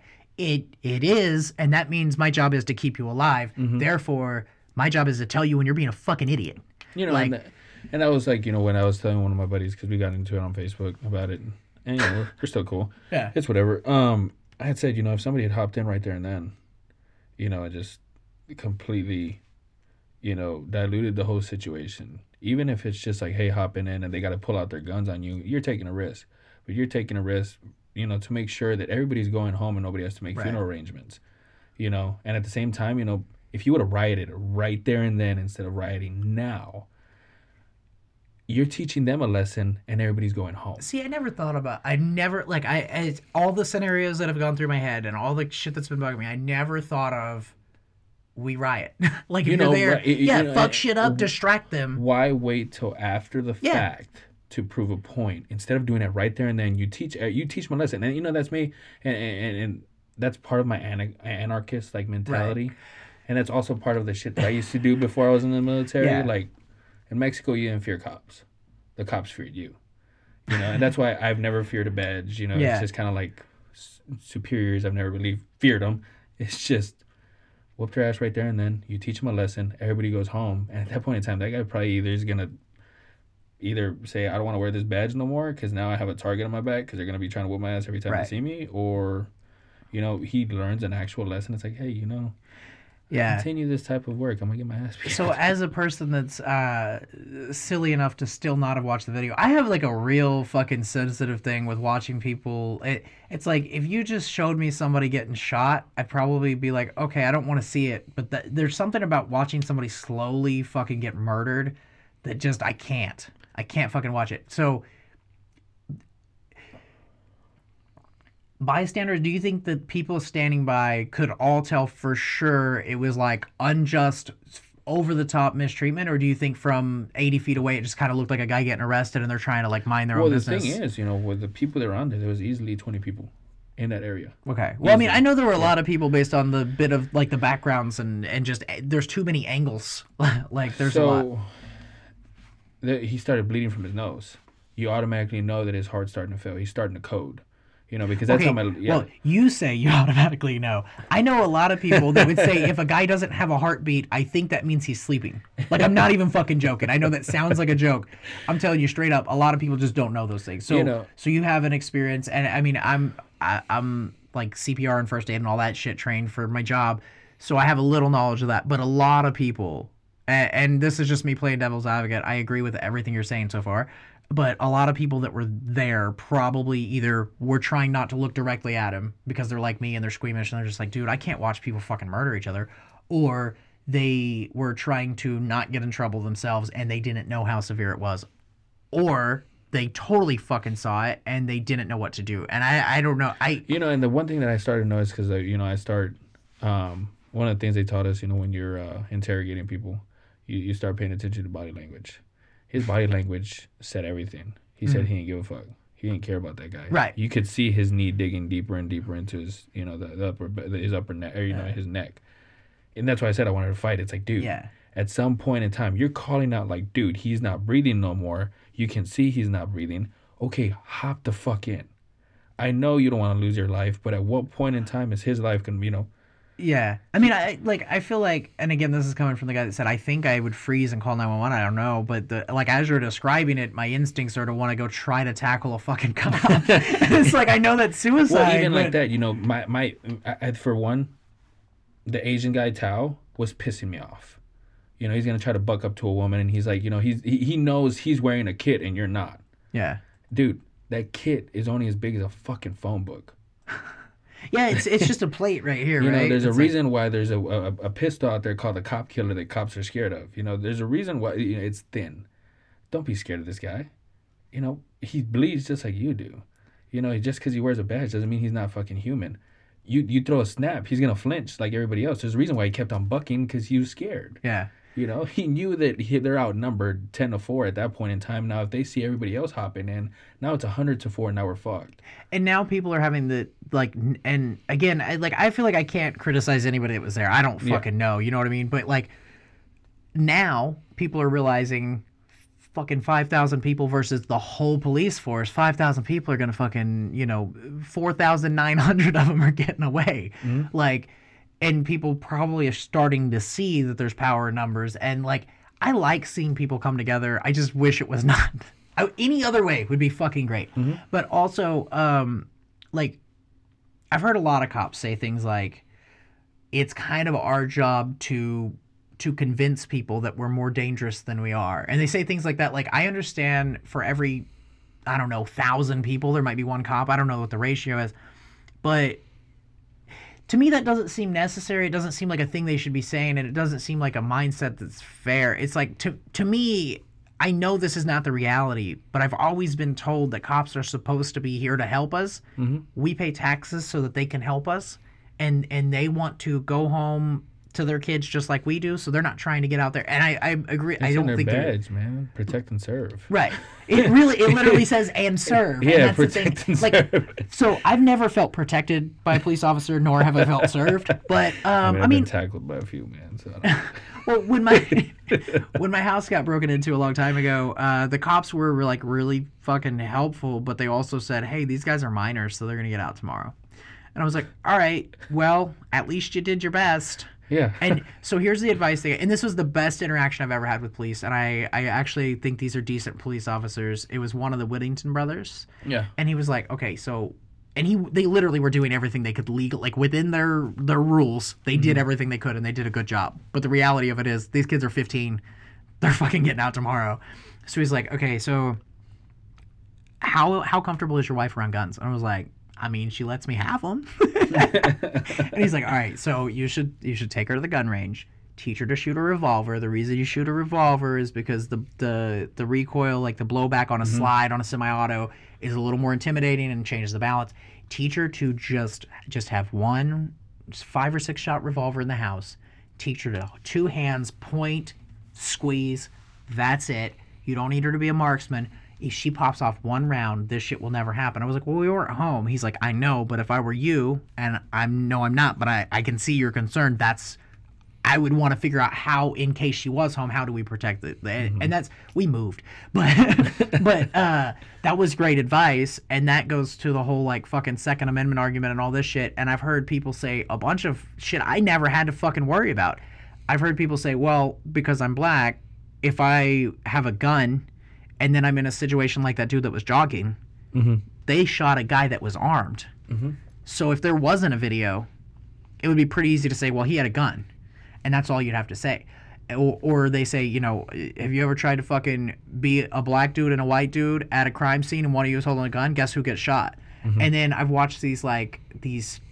Oh man, it's called 100 Humans. Have you ever seen that on Netflix? It's cool, but they do a, a test and everybody shows bias. Everybody. Mm. Like people that love, like one of them accidentally, like it's not a real gun, they're shooting like lasers. But the test was they they send out real humans and you're supposed to shoot them with like a laser or paintball or whatever. One of them shot a dude that they knew and and it was like it was a dude that looks like me and a dude they know that happens to be black with no fucking mask on and they still shot him because oh. he was black and it was like what the fuck like i mean that could be creative editing but that seemed really fucking real to me and the thing is it's like okay so we could preach the second amendment and how to defend yourself and all these different things in a lot of situations but that wouldn't help this situation at all that would probably fucking make it worse and it's like, where do you? I mean, I, I think we both agree on guns, right? Guns are rad. Okay, I have one on me right now. Uh, so eh, the the thing is, it's just like, ah, fuck. Where do you start? You know what I mean? Everything's broken, and I'm just going like, uh, okay, this is apparently a male trait that uh, I get in trouble for a lot. because women like to complain, and then I go, okay, what do you want me to do to fix it? Mhm. Nothing. Just listen. No, no, no. How do I fix it? Yeah. That's my fucking instinct, and I'm looking at this whole thing that way, and that's. I th- I hope everybody's looking at it that way, and I have no fucking answers. I have nothing. Zero. You know, the one thing that I I think kind of irks me sometimes is, you know, whenever I'm trying to understand the situation, I'm under, trying to understand their mentality, you know, where they're coming from. You know, the whole BLM movement, I always get, you wouldn't know because you're not black. And I'm like, yeah, but I'm trying to understand. but we're trying to. help, yeah. help me understand you so that I can help you. And the thing is, like, I don't think if somebody, if I mean, I- and I, people have said that to me too. I don't respond this way, but what's in my head at least is like, I'm not gonna, I'm not, I, I agree with you. I will say I agree with you. I'm not going to understand it, but at least get me closer. Mhm. But if you say at least get me closer, it's like, no, you're just not gonna understand. It's not ICP. You it's know- possible, like ICP, I'm not gonna understand. You That's know, and they, they, it's to a point where they're insane clown they- posse. Sorry. My bad. I gotta try to keep some shit light. This is you how I know handle they everything.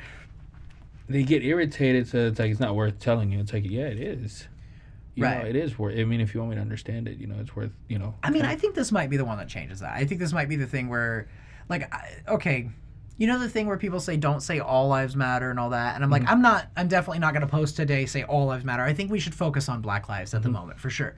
But the argument that that shouldn't happen to anybody is valid. And the argument that that happened to him because he was black is also valid. Mm-hmm. And I think both those things are true, and one doesn't cancel out the other. And I do think, like, pretty much every ethnicity, the lighter you get, the easier it is to deal with cops. And I've never experienced anything where I felt like I was being racially discriminated against at all by cops. But I have been mistreated by cops, and it fucking sucks. Just having a gun pointed at you is like, and again, you might be like, fuck it, this is a fucking Tuesday for me. I get guns pointed at me. I'm like, I've only had a gun pointed at me like four times in my life, three of them cops. Guess how many fucking crimes I committed to earn that shit? Zero. Guess how many traffic violations I committed to earn that? A bunch that they didn't see. None the times they pointed guns at me. Like I've definitely fucking I've definitely drove in a way that constituted me getting pulled over. And I get mm-hmm. pulled over. I treat them with respect. I give them my ID. I tell them if I have a gun or not, uh, whatever. And and I go about my day and I pay my fucking ticket and then I bitch about it for like six years. Mm-hmm. The times that I get pulled over where I didn't do anything wrong are the only times that I've had guns pointed at me. That seems fucking odd, right? Mm-hmm. Like I literally wasn't speeding, no illegal lane change, was driving an 89 Mercedes that looks drug dealery as fuck, was going down Lee after midnight near New Year's, like four or five days before New Year's Eve. That's all the crimes I committed. The cop admits that to me after fucking pointing a gun at my motherfucking face, making me get out and do a field sobriety test, bringing multiple other cops, and they all point guns at me too. While I'm supposed to be walking around doing a field sobriety test. Why the fuck are you pointing a gun at me when you've already fucking made sure I'm not armed and you think I'm drunk and I'm walking a fucking invisible line and I've never drank in my life? Like, I hadn't even started smoking weed when that happened. Yeah, Had I been like high, it would have been funny as fuck. It's like when I matched the description and they tackled me. You know, you match a description. they tackled me. I got surrounded, and got tackled, and matched the description. They threw me in the back of the car, and you know, and I was upset. For one, I'm a bigger dude, yeah, so the fucking cuffs are not that comfortable. it's not comfy. And no, not at all. And then they It's not comfy tight, on me. And I've only been cuffed a couple times, but it's not comfortable, man. they throw me in the back of the car, you know, and after that, you know, I'm like, run my fucking shit, man. You know, I'm irritated as fuck. they run my shit. They finally come back to me and they apologize. Like, we're sorry. You know, you just matched the description Hold of up. this guy. You know, he's a murderer. Did you just say a cop apologized to you? Yeah. Holy shit.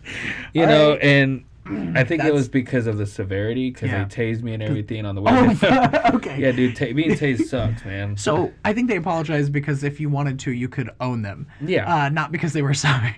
I mean, they was- probably felt stupid too.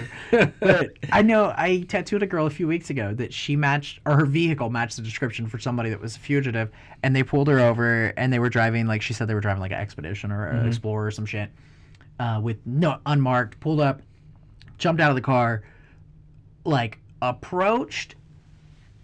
The way she described it, it sounded like they did their job correctly. Mm-hmm. approached with their hands on their guns, doing the whole like, let me see if I can see some shit. Not even pointing the gun. No, gun's not even drawn yet. I think in that situation, I'd be guns drawn. Just don't point them at the person in the mm-hmm. fucking car, just in case.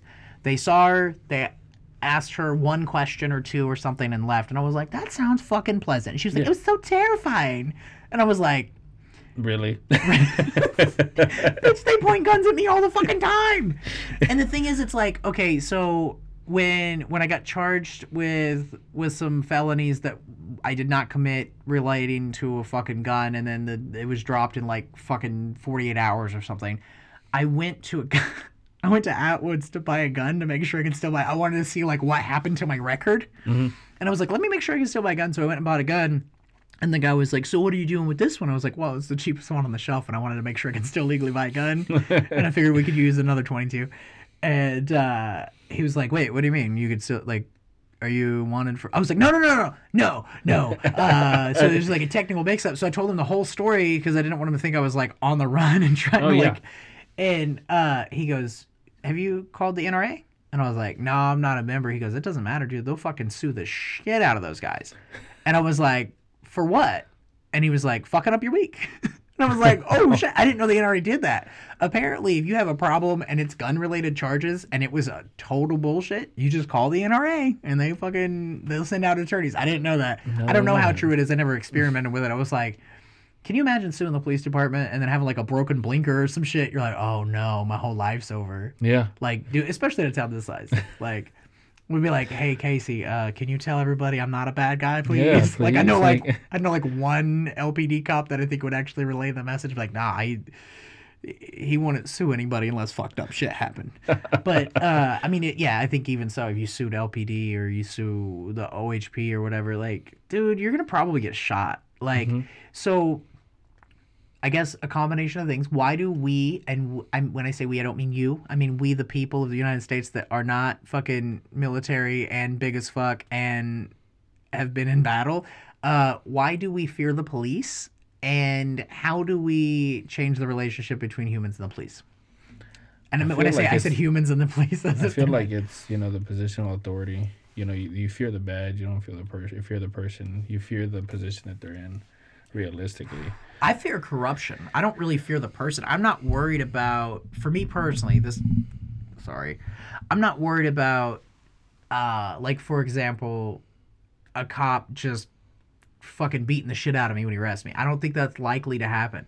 Um, I do worry about getting pulled over. I have a Glock 23 in my car. I have a carry permit. Mhm. Uh, I tell them I have a Glock 23 in my car, and they say, "Okay, can you grab that for me?" And their body cam's not on, but their dash cam is, and it doesn't pick up audio.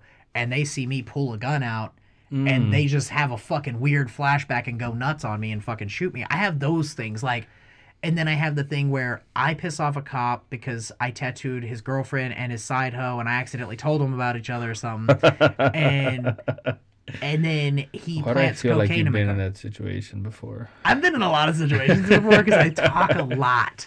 So I figured maybe I could get it out on a podcast and broadcast it to the world, and that would totally fix my problem. But like, let's say hypothetically, you're a mm-hmm. cop and you're married, mm-hmm. and I'm tattooing your girlfriend or your wife, mm-hmm. and then they tell me that they're married to a cop. And then I go, dude, I got a client that's a cop. He's really fucking cool, big dude named Leroy, and his girlfriend's fucking fine. Boom. Guess what? I just outed you because I said his girlfriend's fucking fine. I've never met this bitch. That's your wife. And they go, Leroy, you say? Mm. Mm. And then I go, no, I was just joking. I know. Uh, it's a little too late. No, Yeah. I haven't had that particular situation happen, but I could see it happening because I'm wild. Mm-hmm. So if that happens, guess who has a kilo of cocaine in their car tomorrow? Mm-hmm. Fucking me for sure. And I have no doubt that's how that works. Mm-hmm. Like, I know people that have had things like that happen to them. I've heard cops tell me they do that for fun, as a hobby, Mm-hmm. as a fucking, like, legitimately. I've had a cop go, Yeah, sometimes we just slide a little weed in there. This is before weed was legal. Like, you do what? Mm-hmm. you just and they're like, yeah, well, we don't usually like arrest them for it. We just fuck with them a little bit so they know we're in charge. And I'm like, huh? huh? I had a cop. tactic? Yes, Like, come on. I had a fucking cop. He wasn't even a cop yet. This motherfucker, you know, are they five eleven pants? Is that what they're called? Mm-hmm, Okay, this motherfucker. He first off, he has plenty of income. He doesn't need to be a cop.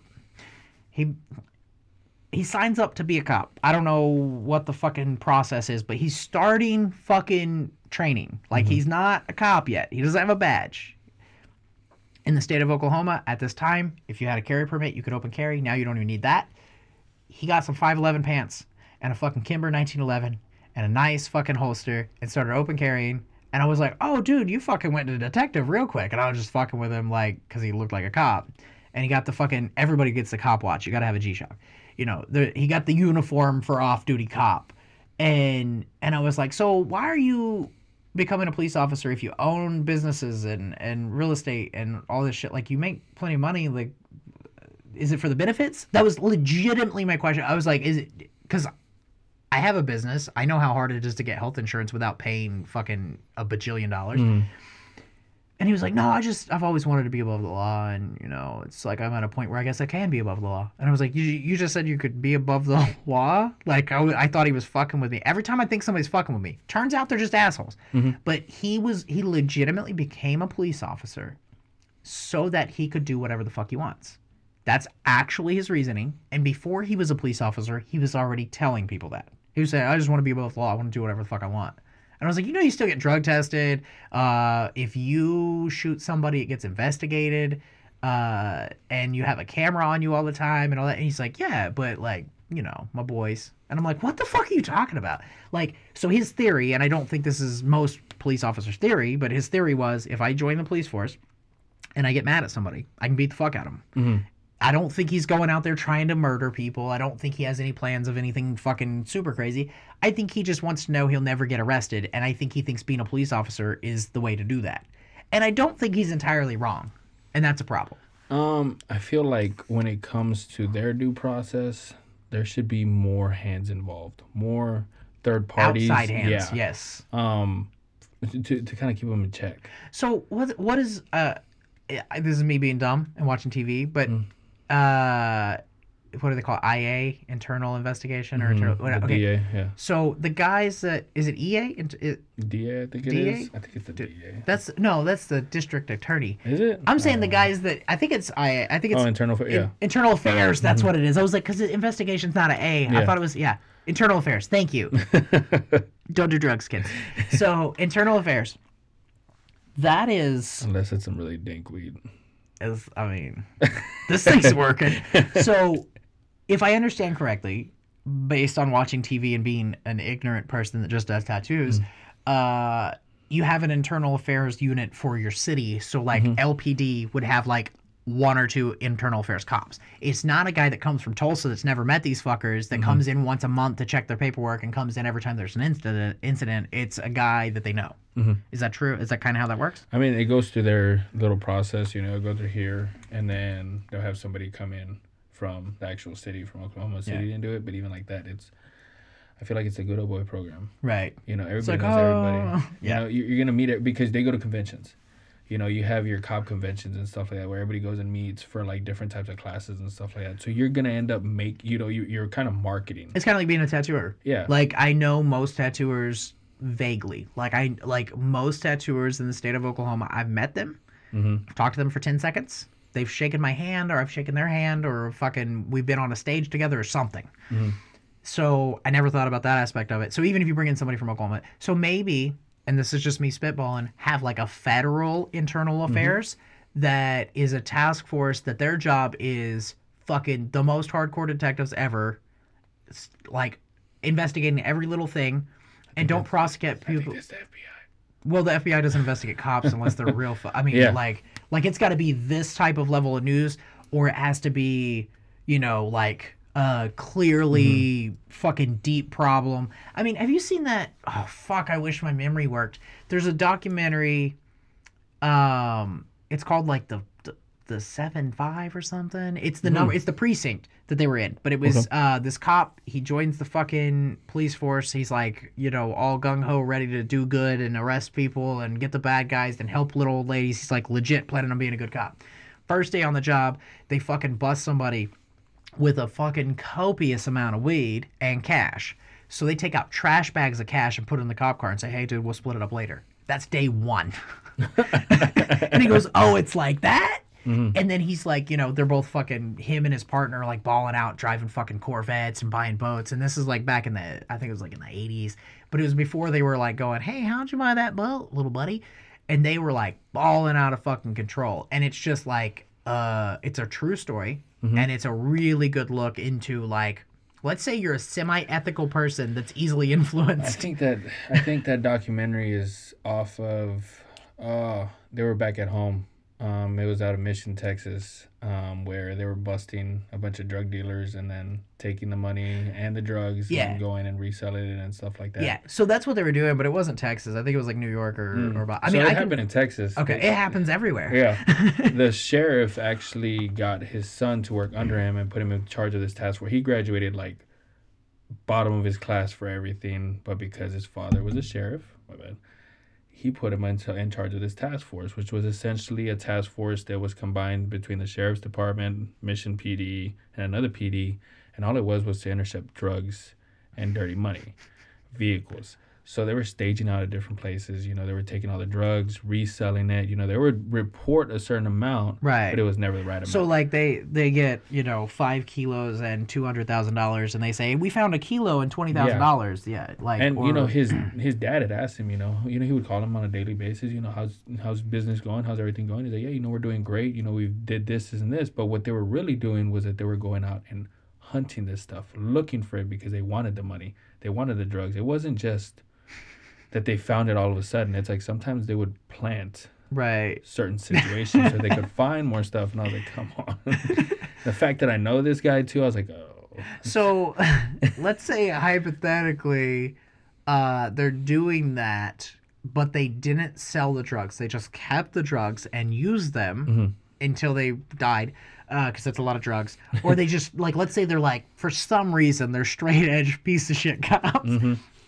I actually wouldn't mind them hunting everybody down, robbing people for their drugs, and taking the money, because it would be better police work than a lot of what I think they would do otherwise, because they're they're getting rewarded for it. So part of this, and I definitely don't want to say let's reward police officers today for this one police officer, but like really a higher barrier of entry and and a few less cops and a little better pay per cop would probably help the situation. Like like if it took two years to become a police officer mm-hmm. and and you have to go, you know, like some kind of weird I mean, all of it's gonna become bullshit eventually. Like I would say, like have a bunch of character witnesses or whatever, but it's like no, you're just gonna have twenty of your friends. It doesn't matter. But a whole process where you're properly trained, you have to get.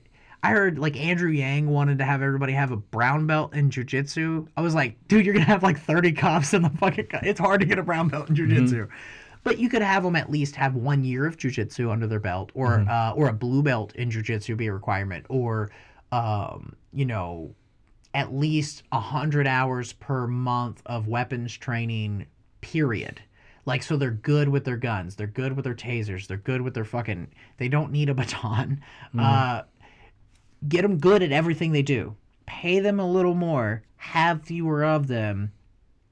It's just like where do you start with that? And then if you do that, is that gonna guarantee everybody's perfect? Fuck no, it won't. But it, do you think it would reduce it? Like reduce the problem or? Possibly and then i think also enforcing you know what like the military has we have uh, we go through a month every month we go through equal opportunity equal opportunity equal opportunity and it's basically you know against racism. Yeah. you know they teach you you know different scenarios and then as like new scenarios come up you know they'll put you in certain predicaments they'll put you in different teams diverse teams and stuff like that. You have to get to understand other people.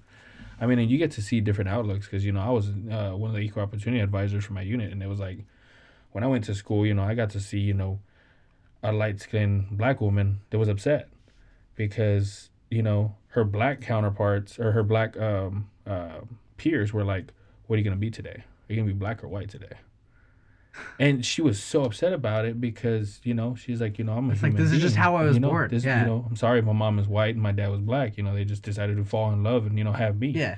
um, but then you also got to see the Asian aspect, how Asians got treated, you know, and then like you got to see, you know, like the Hispanic, you know, I was, you know, I probably had one of the more worse scenarios, severe scenarios, because I used to work for a white guy that was very, very racist, Uh-huh. you know, and um, you get to see different aspects, and it's like you kind of like war game it. Like, how would you deal with this situation if you had to, you know, go through on a day to day basis? Okay, so aside from the the lady that you said was half black and people asked her which Mm-hmm. race she's choosing today, like what's another what's a scenario that's like are they all real scenarios or do we do like uh we're gonna make this up like let's say hypothetically today you Leroy and me Andrew we got into this scuffle and we said well you said this to me and it turned it's into all a race scenarios that have happened before. okay, so they're Yeah. using actual examples. So Yeah.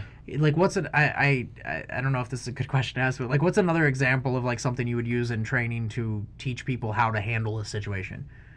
Eh, Or how would you tell people to handle that? Like, okay, first off, I don't think there's really much reason to acknowledge somebody's race unless you're like one complimenting them. that and, and I, I wanted to do this in like a bigger setting because I used to see this because when we used to go out to um, one of the obstacle courses, I used to have to be on top of the, one of the highest towers, and we had all the soldiers, you know, just kind of mingling for a little bit before while we were planning. And what I started to notice, and it's something I started picking up, you know, once after I went through like the equal opportunity training, was that I started to notice the Hispanics started gathering over here. yeah. Asians over here, the whites over here, the blacks over here. So I pissed them off. I was like, hey, 10 of you go over there, 10 of you go over here, 10 of you go over here. Figure out something about each and every one of you guys. I was like, and I want an essay written about that person or about those other three people by the end of today. Have you have you noticed that in some states, and I don't see this at all in Oklahoma except Oklahoma City. Uh, I haven't been around every state, but some states it seems like there's like segregated neighborhoods. Like okay, so I thought for the longest time that segregated neighborhoods, like in California specifically, that that was just like, oh well, you know, uh, there's a lot of people that we know and we know them from church or whatever, and they just happen to all be the same race, and it kind of just over 50 years gradually happens. And then somebody told me, and I never really was able to find a for sure answer on this, that real estate is zoned in states, certain states. California was the one they used as an example, is zoned in a way where they have like a code with realtors where they tell realtors like hey this is an area that you should take black people first so they can feel at home and then if they want to look at other houses like don't discriminate don't not let them but start them Mm-hmm. with other black people do you think that's a thing like is that a, do you think that's a real I thing I can see it as being possible because you're it just just, looking seems at, fucking stupid you're just looking to make money at that point in right time. but it's like okay so do you think i'm more likely to buy a house because the neighbors are white or because i like the house like for me i would prefer the house thing Sometimes it's about comfort. You know where you're gonna feel comfortable, where you're gonna feel at home. You know, Well, I have a really diverse neighborhood, and all the people I have a problem with happen to be white. So it's like, I mean, and it's just because you were taught to not see color. You know, you don't. No, I wasn't. Really? no, I wasn't. Oh. Not at all. No, no. I was. Uh, I I lived in Surreal until I was seven, and I saw I saw a black person once in Surreal, like one black person in Surreal, Mm-hmm. and I never. I just thought something was wrong with him. I know that sounds fucked up, and somebody's gonna call me racist, but I was a fucking child, and I'd never seen another black person. Hadn't seen one on TV. Hadn't Mm-hmm. seen one anywhere. Moved to Lawton. Had black neighbors. Thought they were fucking great. Went and played with the black neighbors. Nobody mentioned like you know don't like them or what. I wasn't taught. I wasn't taught to hate them, mm-hmm. but um, I was. I definitely wasn't encouraged to play with them or anything like that. And I just fucking played with people. Mm-hmm. And I asked ignorant questions that now would get me beat up. and like, I mean, it's like okay, if you're like, put yourself in the mind of an eight or nine year old, mm-hmm. and you go, "Hey, why are your palms pink but the rest of you is dark? That seems like an innocent question for a kid to ask. If I ask that mm. now, I understand why you want to beat me up. Yeah. When you're a kid, and the thing is, like, now we have a society where sometimes that's not even acceptable for a mm-hmm. little kid to just be ignorant to something. And it's like, yeah, that kid's parents probably should have taught him, like, certain questions you don't ask or certain things we don't talk about. But at the same time, I don't like to not talk about anything. So if you've noticed, I constantly compliment people based on their race or I don't mention their race. And it's like a, it's a thing I didn't realize I did until I was working with Jason. And I was like I'm fucking always talking about how like Puerto Rican dudes are cool as fuck and they're fun. And and, and I wish I could speak Spanish. And I'm working on like learning a little Spanish. Mm-hmm. And and like like I talk shit about white people's food. You know like just it's all funny. But like for real we we don't go hard in the flavor as a culture generally speaking. That doesn't Yeah. mean there's not white people that can't cook. I mean there's some white people that can cook. Yeah, But- definitely. the odds are that please don't call me racist. The people that are not white generally speaking cook better. Mexican people some of my favorite cooks. Puerto rican people fucking passionate as fuck about food.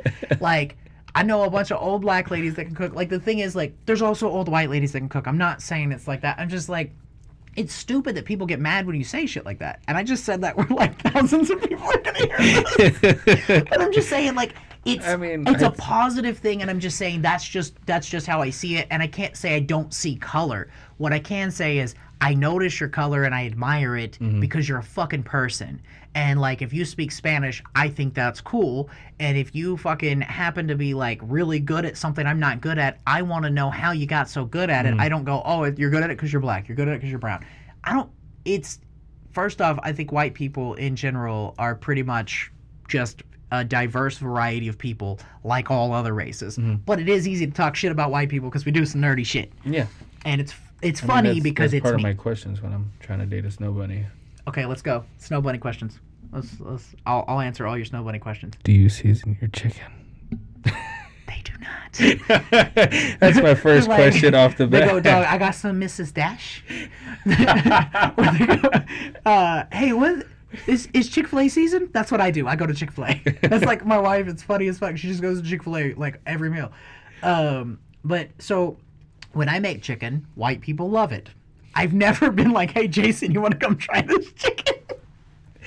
Don't do that. He'd be like, he would be so nice about it though. He'd be like, mm-hmm, yeah, yeah. Let me show you how you to know, do the, that. you know, and the crazy thing is, Wee Woo, she could cook great. You know, when she did cook, know, Yeah. it was great. It was fantastic. Yeah. Sister, not so much. that's just the way it was. Yeah. know? and that's that. It's funny, and you know, the, the crazy thing is they laugh about it. You know, because they see me as being Hispanic. You hmm. know, so they're like, okay, well, what type of seasoning you use? So I like open up my seasoning cabinet. And there's like sixty different seasonings. They're like, you don't use them all. I was like, you want to bet? You're like, watch this shit. You're like Jason with cologne. I use this one on the left and this one on the right, so nobody knows what the fuck I'm doing. He cracks me over that shit. The other day we were talking about cologne, and like I was like, so sometimes you wear three. He like has it's like an art of mixing smells, and it always smells good though. He's got it down. It's weird. He doesn't wear one cologne at once. What? I might not be able. I, I'm joking, guys. Don't don't. I didn't tell a secret. But no, like when you go, man, he smells good as fuck. What the fuck's he got on today? It's two or three things. He knows what to mix though. Like he'll mix some shit, but like that didn't work, and then I he'll I start got over. five colognes at home, but I've never mixed. them. Dude, he's got. Well, he doesn't mix them in the bottle. He like sprays Yeah. a little of this and a little of that, and he has like. Like everything else he touches, he likes to mix it up and Mm-hmm. come up with his own version of it. But the point is, white people, and I'm speaking for other white people here because I have very little fear, but a lot of us get a little nervous about saying something even positive about somebody. Like if you were to say, you know, like for example, Jason's fucking a good cook. Mhm. They might say, "Well, that's racist." You said he's a I, well, no, I said I just said Jason's a good cook. But if you said a lot of Puerto Rican dudes I've met are good cooks, you're still not saying anything negative or saying something about a whole race. But like, is there a situation where that should be considered offensive and I should back off on that? You know what I mean? If Karen is around, If see, that's the thing that's fucked up. It's like white people that actually are racist are a lot like preachers that are gay. They talk shit about like is that not right though? Like like Karens are always like they're a little racist and they're like, "Oh my god, that's so racist. I stand with my brothers and sisters." And you're like, no, you don't. "Okay, bitch." but, and that's another thing people right now with like speaking up about shit. People are afraid they're going to look like that. Mm-hmm. And there's a lot of there's a lot of reasons people aren't saying things. There's a lot of reasons people are, and I I, I have a hard time condemning anybody for any behavior regarding this shit right now. It's like whatever you do, as long as you're not out there fucking protesting the protest, or as long as you're not saying like only white lives matter or something fucking ridiculous, then I I, I can't fucking judge you. Uh, One Like- thing I would tell people is like, you know, trust your gut. You know, if you Yeah. feel like, you know, the envi- you know everything is getting a little testy, it's time to go home. Go Yeah. home. Just go home. Yeah. but I mean, with okay, with, with the race issue, it's like okay, so I I feel like Jason and I get along well. Uh, I mentioned that he's Puerto Rican at least once a week. He doesn't mention that I'm white much because that's pretty fucking obvious. Um, you should ask him if he knows the difference between his L's and his R's. no, but- no, but like the thing is, like he he's always teaching me shit about his culture. Like he he lived in Puerto Rico for a while, and he you know they I didn't know avocados get the size of fucking footballs. Yeah. I, I live here where the avocados are the size of uh, baseballs. and they're gonna charge you like a dollar, dollar fifty. Dude, yeah, he's taught me so much cool shit. I'm like, man, I want to move to Puerto Rico. We were talking about how they build houses. They build houses with the intention of the motherfucker staying mm-hmm. because they buy. They're like, oh, we're by the ocean. You know what we should do? We should make the house water resistant. Mm-hmm. Not in fucking Florida. They just make that shit out of sticks and put it right on the fucking edge and let the fucking water hit it and go insurance. Yeah. that's why your insurance is so fucking expensive. Mm-hmm. Build some shit that lasts. So I personally seek out like different cultural things I can learn from people that I think are fitting. And a lot of times, if I think I can apply them to my life, I think it's good. So I ask them, and sometimes I am making an assumption based on their race that, like, I don't know, a Mexican dude, I might assume he knows some Spanish. I've never had anybody go, "Oh, uh, I don't speak Spanish. Why would you think?" I, like, I'm they the never get worst mad. about it too. You know, whenever I meet a Mexican that doesn't know, sounds like, oh, so you're a coconut. See, but no, I've never.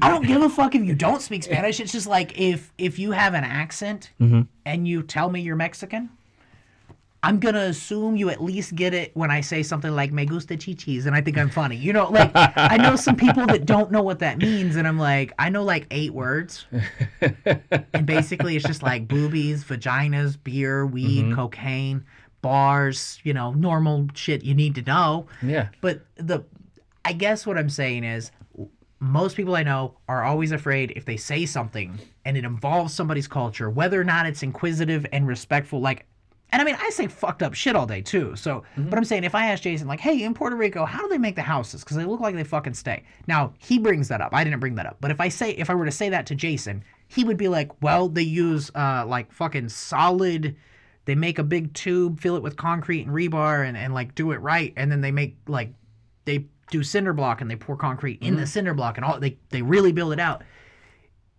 I'm learning something from him because I respect his culture and I think it's cool mm-hmm. and I think it's interesting. Am I am I being an asshole when I ask these things? Like I mean, I, I think the biggest part is that people actually just fear asking questions. You know, you shouldn't have to fear it. You know, if Right. you're actually inquisitive, like, you know, and you're being respectful about Right. it, like, you know, ask the damn question. You know, there's some things that I don't understand that, you know, ask me a question about white culture. I got you. I mean, I've dated a lot of white women. I'm pretty cultured. I'm pretty cultured in the white community. White culture is Starbucks. I mean, there's not much to I- it. here in Lawton, I know, you know, most white women. I'm like, hey, you want to go to Los Tres? They're like, yeah. I want It's like, perfect. I love Mexican food. Okay. and I hate Los Tres, man. Like, But is it margaritas? What's the deal with Los Tres? Why do people like it? uh, they like the perfects, the perfect margaritas that are Okay. there because they're they're loaded with you know liquor. Yeah. You know, and they, they feel like the you know the queso is is fresh. It's not. You know. What the? F- okay, Los Tres is the one on Cache across from Sonic, like big. It used to be Roses. Mm-hmm. No. And then they have one on the east side too. Nah, fuck all that. Yeah. Oh, I've ate at the one I, over by Braum's. Yeah, fuck that place. Yeah. I mean, it's okay. It's just not. You know where some good Mexican food is? Rodeo. I was gonna say neither do I. Oh, Is that the- wait? That's the grocery meat store, market, right? yeah. Yeah. Yeah, it's the best Mexican food you're probably gonna get around here. Yeah, but I mean, for me, it's like I like. uh Okay, here's a question. Since we're just gonna talk about Mexicans, uh, why is it, you like how I changed it up? Why why do people get weird when I say uh like I want to go to Ted's? If if I'm gonna eat at Ted's, why do they go? That's not real Mexican food. As if they think I think that is real Mexican food. Do you think they think I think that's Mexican food? I'm just curious. It's possible. I mean, it, it's because Ted's is Tex-Mex. right, and Um, it's yeah. loosely Tex-Mex. Yeah. it's just food. It's and just like, you it. know, whenever people are like, yeah, you know, I like tacos. I like Taco Bell. It's like, okay, don't do that. Don't don't fucking do that. Like, they But I do like Taco Bell. that shit's good. They put That's that because you're also a pothead. they put that know? creamy jalapeno sauce in No, there at two o'clock in the morning when you're high as fuck. Taco Bell is is Give me that creamy. Is, is a pothead's dream. You It got is, Mountain fucking Dew, and then you got Dorito fucking. Dude, Baja Blast. Oh shit! I've never had Baja Blast while I'm high. I just realized that. It's so sad. I'm a terrible stoner. I gotta go get a fucking crunch wrap or some shit. I don't know what I get there. I like the cheese quesadilla. That's, that's my jam. I love a cheese quesadilla by itself, just che- with the creamy jalapeno sauce and a fucking doobie. I love smoking weed and eating Taco Bell. No, I mean, if you Culture. said I'm gonna go to fucking Ted's to go get some Mexican food, then I can see where they're like, "What Right. the fuck is wrong with you?" But like, uh, I guess okay. I think what it is is it's the same thing when people say I don't know. Like let's say you said I'm going to Olive Garden, and they Mm-hmm. go, well, that's not really how they make Italian food. In Italy, where I've been multiple times because I'm fancy, I think they're doing that, but they're not good at it. I'm not sure. But like, I don't give a shit. I just like Olive Garden. right. I don't like Olive Garden, but what I do like, I love fucking Milano's though. That Yeah. place is dope as fuck. That place has some pretty. It's it can get close. It gets close. It gets so close. as a person that ate a shitload of food when I was in Italy one time, uh, none of the dishes or the names of the dishes are over there. Really? you go, you're like, huh, I've never seen that. yeah. But the the main difference I noticed was just the sauce. The sauce is clearly made from actual fucking tomatoes today, and the it was freshness. And that's a culture thing with the fucking country. It's like the the whole country thrives on like we go down the road to pick it up from the farmer that we know. His name is whatever, and we shake his hand and pick up a big thing every Tuesday, and then we keep it cool, and then we fucking make it every morning. That's the main difference. It's not like It's not like how what's authentic or not. I mean, they had variety like a motherfucker over there.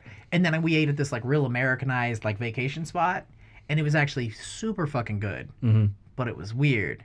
And the thing that got me is they were like, "You need you you, you guys pay with a card," and I was like, "Shit, we can do that," because everything else was like cash only. Yeah. And they, they that's when you know you're getting like the we're trying to cater to tourist mm-hmm. treatment is like they come up to you over there with the fucking card machine.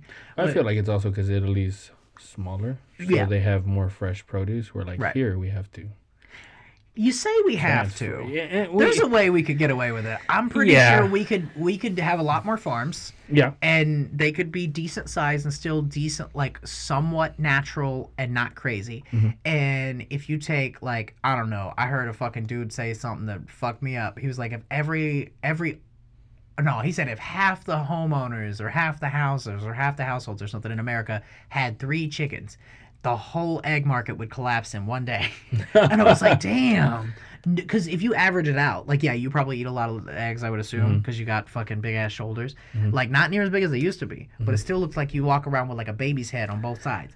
But if if you do a survey and you talk to 500 people and you say, hey, how how many eggs did you eat today? The number won't be 500. It'll be like fucking when you total, it'll be like 50 Mhm. because a lot of people didn't eat eggs that day. Yeah. So three eggs, that's not many, but three eggs for every other house apparently is about the statistic of what we're selling in in commercial egg shit. And it's like, dude, you could just fucking have a couple chickens in the t- like in town, like in your backyard. Yeah. And then you could do like small community gardens for a lot of the veggies. And then like yeah, you're still gonna need some big factory level shit, but you could definitely do away with it and do it more Italy style. It's just here's where the problem that I love comes in. People go, how much does this meal cost? it's like, oh, that- well, that shit's gonna be about forty-seven dollars for Yeah. you and your wife right there for you to cook at home. Oh, fuck you! I'm gonna have processed. Yeah. and it's like processed food saves money, but like we went.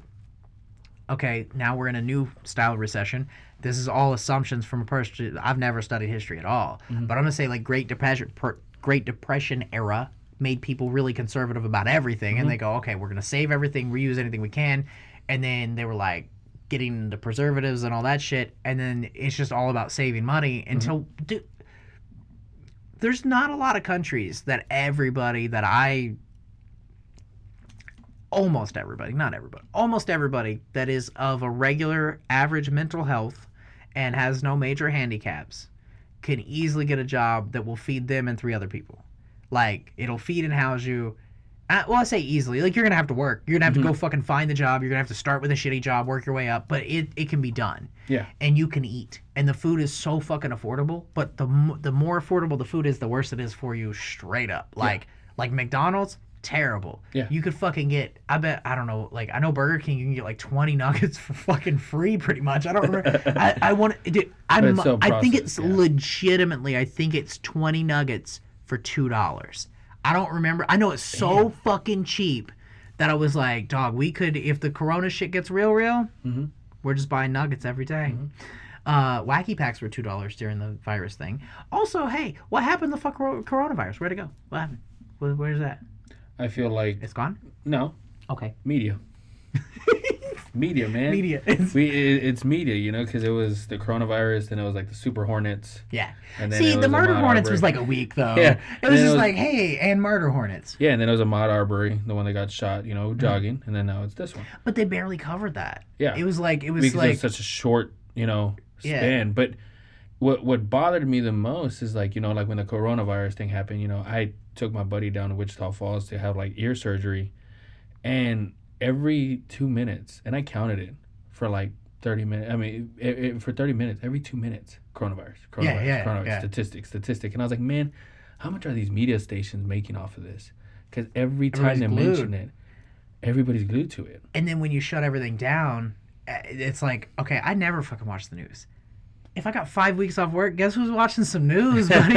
I got nothing to do. Yeah. Like, I mean, I was kind of busy, but I uh, I was trying to keep track. Yeah, we got like 28 minutes till that timer goes off. I say we start trying to wind this thing down. Okay. But um, it was. Yeah, it was easy to watch the news, and it was like when you go to your Snapchat, it's like a bunch of like Trevor Noah and yeah. people covering it. The good news is now Trevor Noah talked a ridiculous amount of shit about Trump's handling of the coronavirus the whole fucking way through, and I was like, some of it was a little fucking silly, but it was entertaining.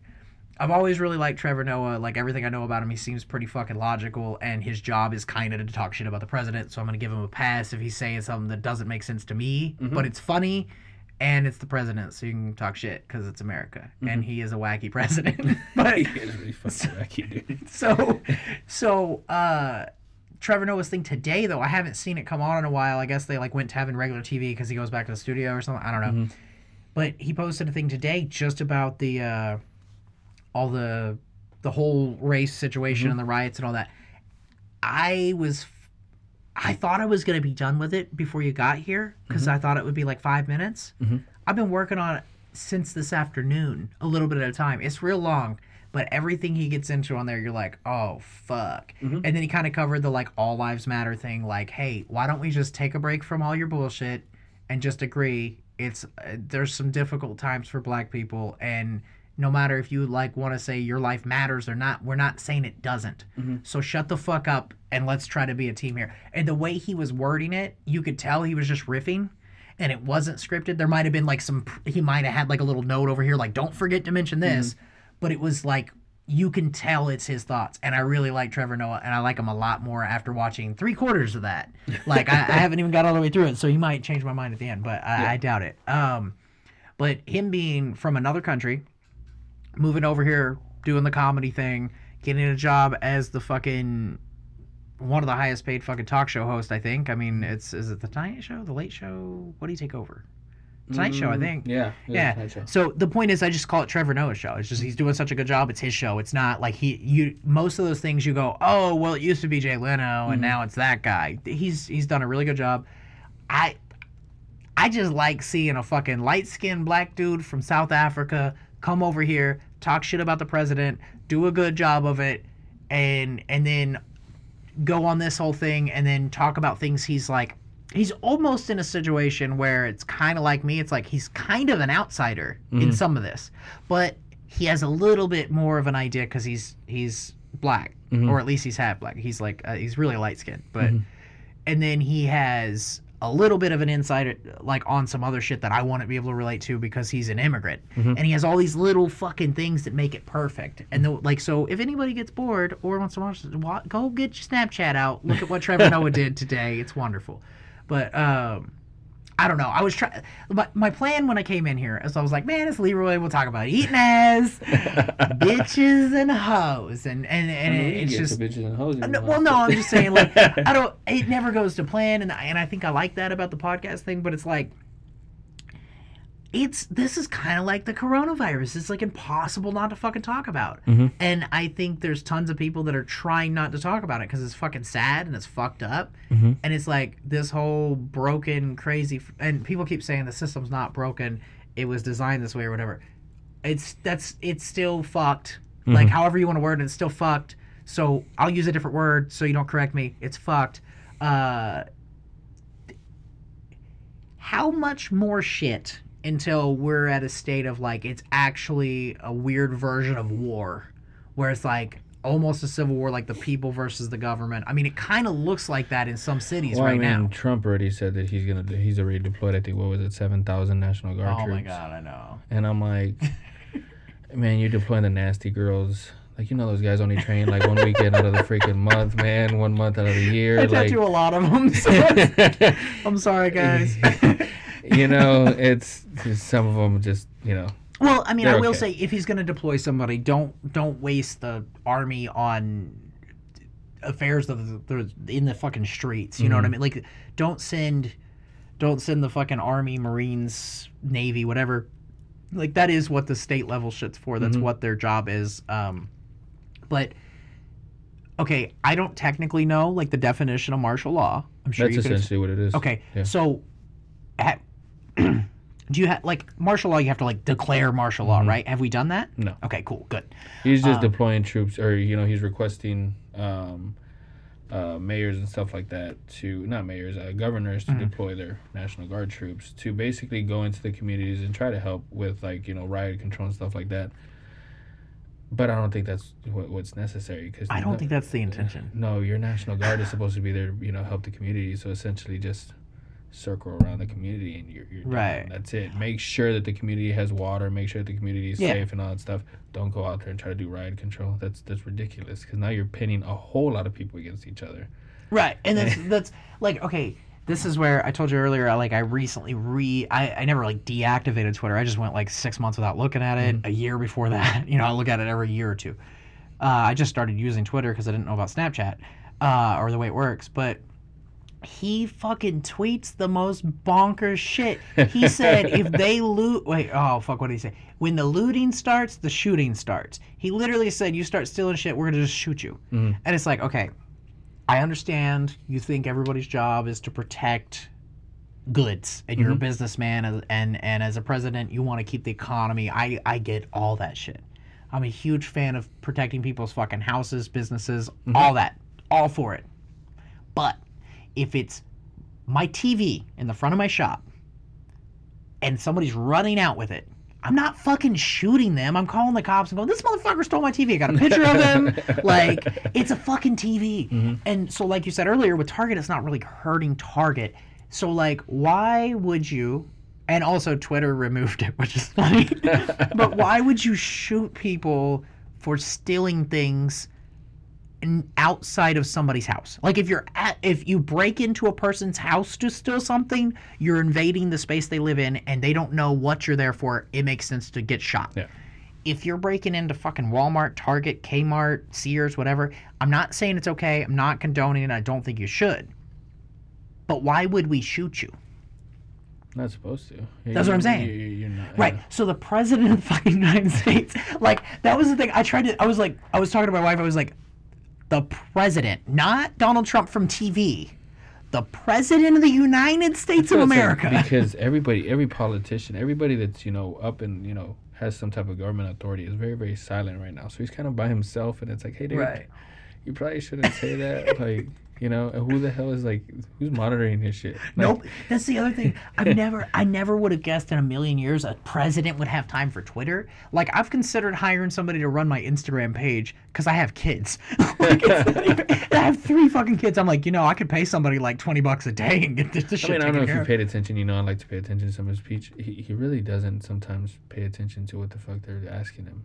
No, he doesn't. So I'm, I'm pretty sure he's sometimes in like meetings with like other freaking co- or like world leaders, and he's like, "Yeah, I'm gonna tweet this shit." Like FTP. Like I don't even know what that means. Uh, they said I heard FTP is uh, real funny. It's a good. Uh, have you seen the picture? I, I, what did he say? FTP. What what was he gonna say? FTP. I support my Hispanics. Like, you don't even know what you said right now. Did you see the picture of him with like a quesadilla or some shit? It was like Taco Bell food, and it said "I love Mexicans," and then Get there's like the fuck out of here. of stuff.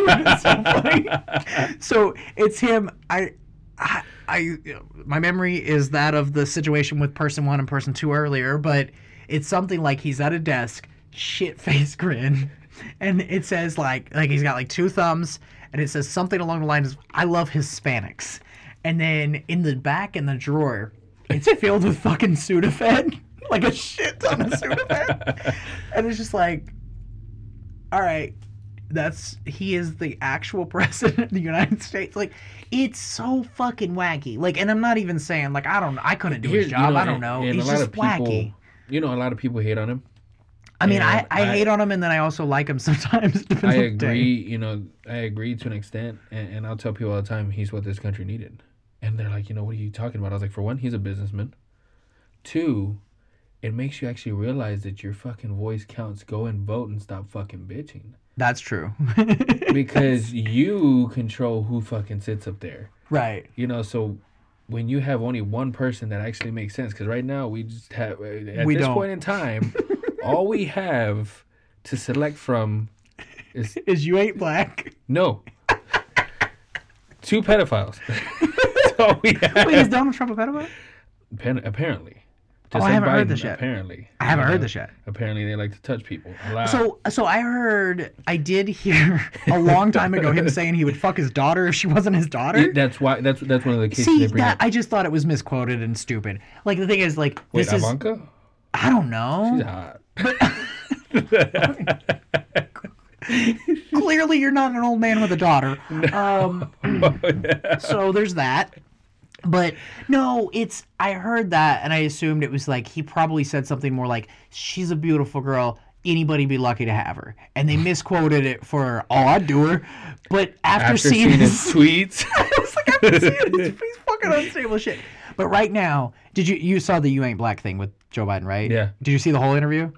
So it's actually a pretty decent interview. Charlamagne's like chill as fuck, just like, no, I'm saying we will vote for you if we know you're not gonna fucking bail on us. What will you do for black people? And he's like, Well, I've done a lot of stuff. I've done it, you know. And he's like, Okay, so how did this help? He's like naming crime bills that like fucked over a bunch of like low income people in his area and shit. yeah, And and and he was like, "So what are you gonna do to help black people?" And it, it just over and over, he keeps answering shit, and he says a bunch of crazy shit, and then at the end, he just goes, "And if you don't know if you're voting for Trump or or me, then you ain't black." And the way he said it was like, I actually, I think I get what he was trying to say, and I almost understand why he would think that was a good idea yeah.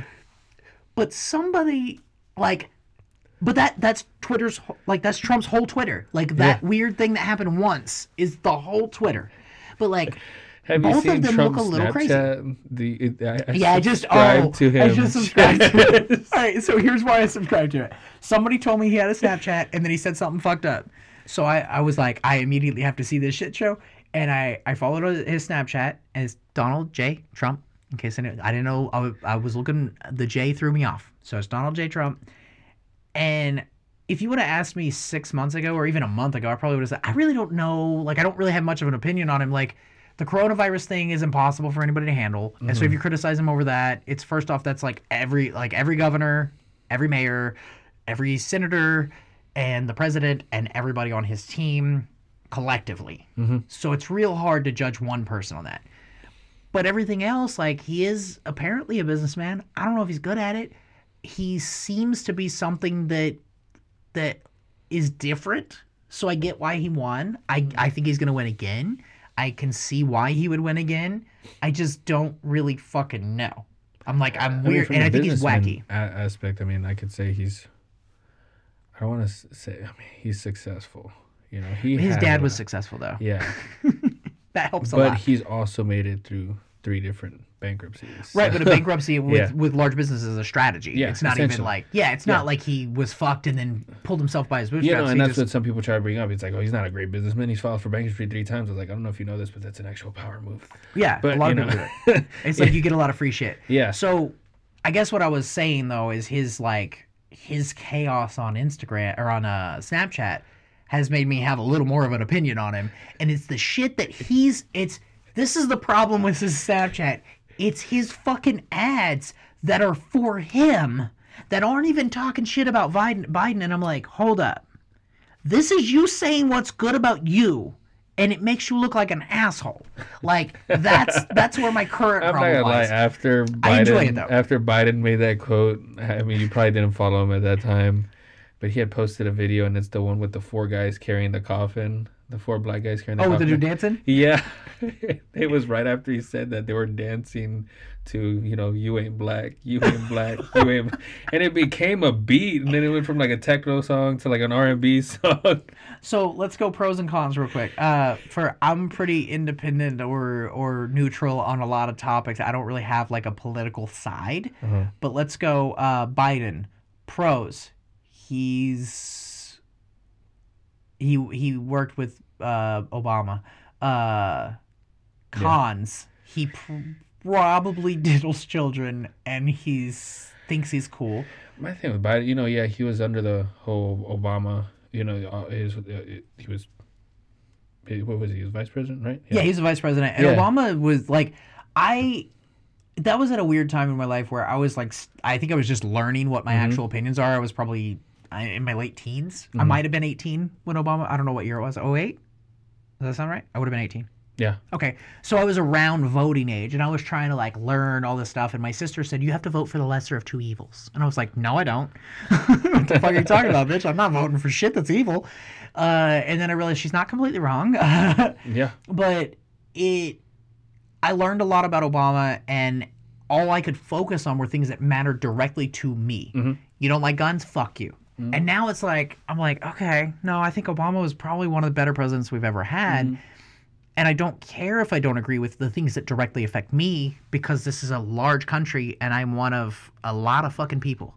So it's not about me. It's about it, let's get three quarters of the things that help all people. Mm-hmm. Don't worry about which ones help me. If it helps all people, I'm part of all people. Yeah.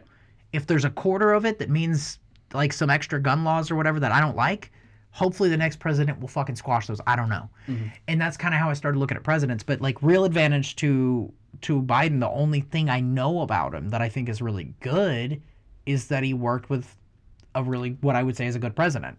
And and Obama would probably end up being, you know, one of his Advisors of some Yeah. sort. Yeah. probably end up being one of to that mic. Oh. Yeah, like, he'll "Right." probably end up being one of his advisors, and Yeah. you know, he'd probably do great. But And that would be good.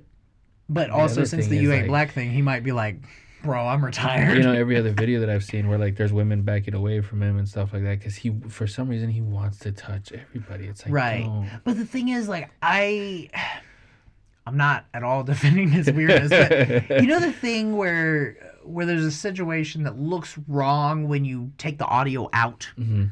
or when you when you just have audio but you don't have video. Mm. I feel like a lot of those things when they add creepy music and there's like a lot of edits on these videos, it like makes it weirder. but one of my clients told me he was like, "Dude, just look up creepy Joe Biden on YouTube," and I was like. Oh fuck! Like he's he he wants kids to pull his leg hairs. That's just weird. I don't get it, but that doesn't mean it's a child molester. But he grabs kids, like like the way that I grab my wife when I'm trying to fuck her, and I'm just like, like okay, you take a picture with a girl, you put your arm over her shoulder. A guy, it doesn't matter. It's neutral. You know, let's say they're trans to be super open. like, Yeah. You put your arm over a person. You don't grab their fucking boob. You don't put it under their armpit and pull them in. When you're fucking around and you're married to them and they like that shit, you might do that. Mhm. But when they're 12 and you're an adult, you never do that. Yeah, that no matter the gender, unless you're a Boy Scout leader and you're trying to get sued, you don't fuck around like that. So it's weird. Or a Catholic priest. Catholic priests love that shit. See, I went for the less obvious. You go for the obvious, I go for the classy. Uh, so, but with Trump, like, is it is it? I don't know how politics works. Maybe is there a possibility that we have a fucking dude like Gary Johnson just pop out of the blue and be like, "Hey, I'm in." Like, can they still do that? No. it's done. Right it's Primaries just- is done. Yeah, it's Okay, just Biden versus Trump. So what if what if we We have two children essentially. what if we collectively as a as a country we we come together on the same level everybody's come together over um, I mean, they can try to impeach him again. That's not gonna work. So, and then who's the vice? Who's the vice president? I don't want that guy. like, dude, I saw a thing. It was like Mike Pence. I was high as fuck. Okay, I was high, high, and I'm scrolling through Instagram, and it was like, "Are you are you voting for something, something, something?" And it was like Mike Pence endorsing uh, Trump or something. Again, I was high, and I look and I go, "Isn't that the dude that said good people don't smoke marijuana?" I'm gonna make a comment and say, "I'm sorry, I'm too high to vote." I couldn't even make the comment because I wasn't sure it was the right dude because I was so fucking high. but it was the best day ever. Edibles, dog. Edibles. Smokies. D- sponsor me, motherfuckers. Uh, they're like, this is this could happen if you take Smokies. You could be a fucking idiot and not know how to use Instagram. Um. Anyway, I don't know. I think he's gonna win again. yeah, I think so too. And I would say that I was just thinking that because I live in Oklahoma. hmm But California is getting real red right now. People are like real tired of being fucking locked up. Uh, I think a lot of people changed their tune about guns when they saw riots and they saw coronavirus and different things. I think a lot of people have. I think this last six months has changed more people's political affiliation or how solidly married they were to that one idea than the last 30 years. You need to search who's running against AOC for Congress. She's smoking hot, dude. She's like Wait. thirty, young. She's from California. Thirty, young, Oh, okay. I was to say, really young. I was like, whoa. You know who's not bad looking? Uh, Tulsi Gabbard. She's not. She's not smoking hot, but she's a pretty lady, and she was about to be the president until she got too pretty or something. I don't Pretty know. lady. She's a pretty lady. She was in the military. She's from Hawaii. She's pretty. I think that's a good president right there. Like pretty, like the one that came from Alaska. Pretty. No. Sarah Palin? yeah. Nah, hold up. Let me show you. Uh, dude, hold on. What What was the name I just said? I don't even remember. Damn it, Tulsi. There Tulsi. you go. so this was one I I was talking to my daughter about she just asked random questions about like she's like so so when the president's not the president anymore do they fire him and I was like well because she had heard about impeachment she had heard somebody say something and I was like that it's kind of weird so there's like a backup dude I'm trying to break it down nine year old style like there's like a backup guy the vice president and then I think if they impeach which is like firing the president I think that the backup guy takes his job and then I think uh, the backup guy could run for president uh, or somebody else could, but we wait until it's like four years, it's kind of locked in. And she was like, oh, well, hopefully, whenever it's time, that girl that was on Joe Rogan's podcast wins because I like her. She's nice. And that was it. That was the whole thing. So then she said that in front of my mother in law. My mother in law was like, Tulsi Gabbard? No. was like, I don't know shit about her, but like, like, look, dude, looks presidential as fuck, right? I like that suit. She's looking fresh. comments to She's keep she's looking fresh for a president. Okay, if you if it So many poor Pornhub storylines just came to mind. hold on just a second. Let's let's throw it out there. This is how we're gonna end this podcast. Mary Wait, actually not Mary. Yeah. Mary fuck kill Fuck. Biden, Trump, Tulsi Gabbard. What? So you have to choose. You have to either fuck. Yeah. You have to fuck one of them. You have to murder. Wait, did I say kill? No, I said marry. So you have to marry one of them, Mhm. have sex with a different one, and kill another one. And the options are Biden, Joe Biden, vice president previously, currently running for president, Donald Trump, our current president of the United States, and Tulsi Gabbard, that beautiful lady I just showed you that looks like she's like the hot mom president. she looks like a PTA president, like a motherfucker. I get two dudes and a woman. Like, Yeah, that's the choices. That's how I do this. I said that's how we're ending it. Uh, it's a fucking high note. We ended on a high note, dog. fuck. Um. So you're gonna basically what you're saying is you definitely want to fuck Tulsi. We'll get that mo- out. of way. most definitely. So who are you marrying? Trump. Because he's got that money. He got money. All right, and then that means you have to kill Biden. So let me let me make it sound better. The reason you're killing Biden is because he doesn't have much time left, but neither does Trump. Uh, do you think that they might? Some Illuminati shit pops off. They take a fucking magic pill. That's it. Mhm. So to conclude this podcast, uh, the whole world's fucked. America's on fire. Uh, eating ass is the new eating vagina. Uh, You got to try it. This Donald one's- Trump is probably not the worst president of all history. Uh, Joe Biden is very entertaining to watch when he talks to people like Charlamagne. Uh, Tulsi Gabbard is pretty, and I say that with all due respect. I think she is pretty, and I don't know much about her politically, but I would like to learn more. Uh, and if my wife would allow it, I would definitely take her to dinner once and just say, "Hey, it's not cheating if we if it's the president, because you know she's not gonna, right?" I mean, me and her could get pretty political. All right. All right. So we're gonna we're gonna put this back in the box. You guys have a wonderful day. This is gonna be posted late as fuck. So bye bye. Bye.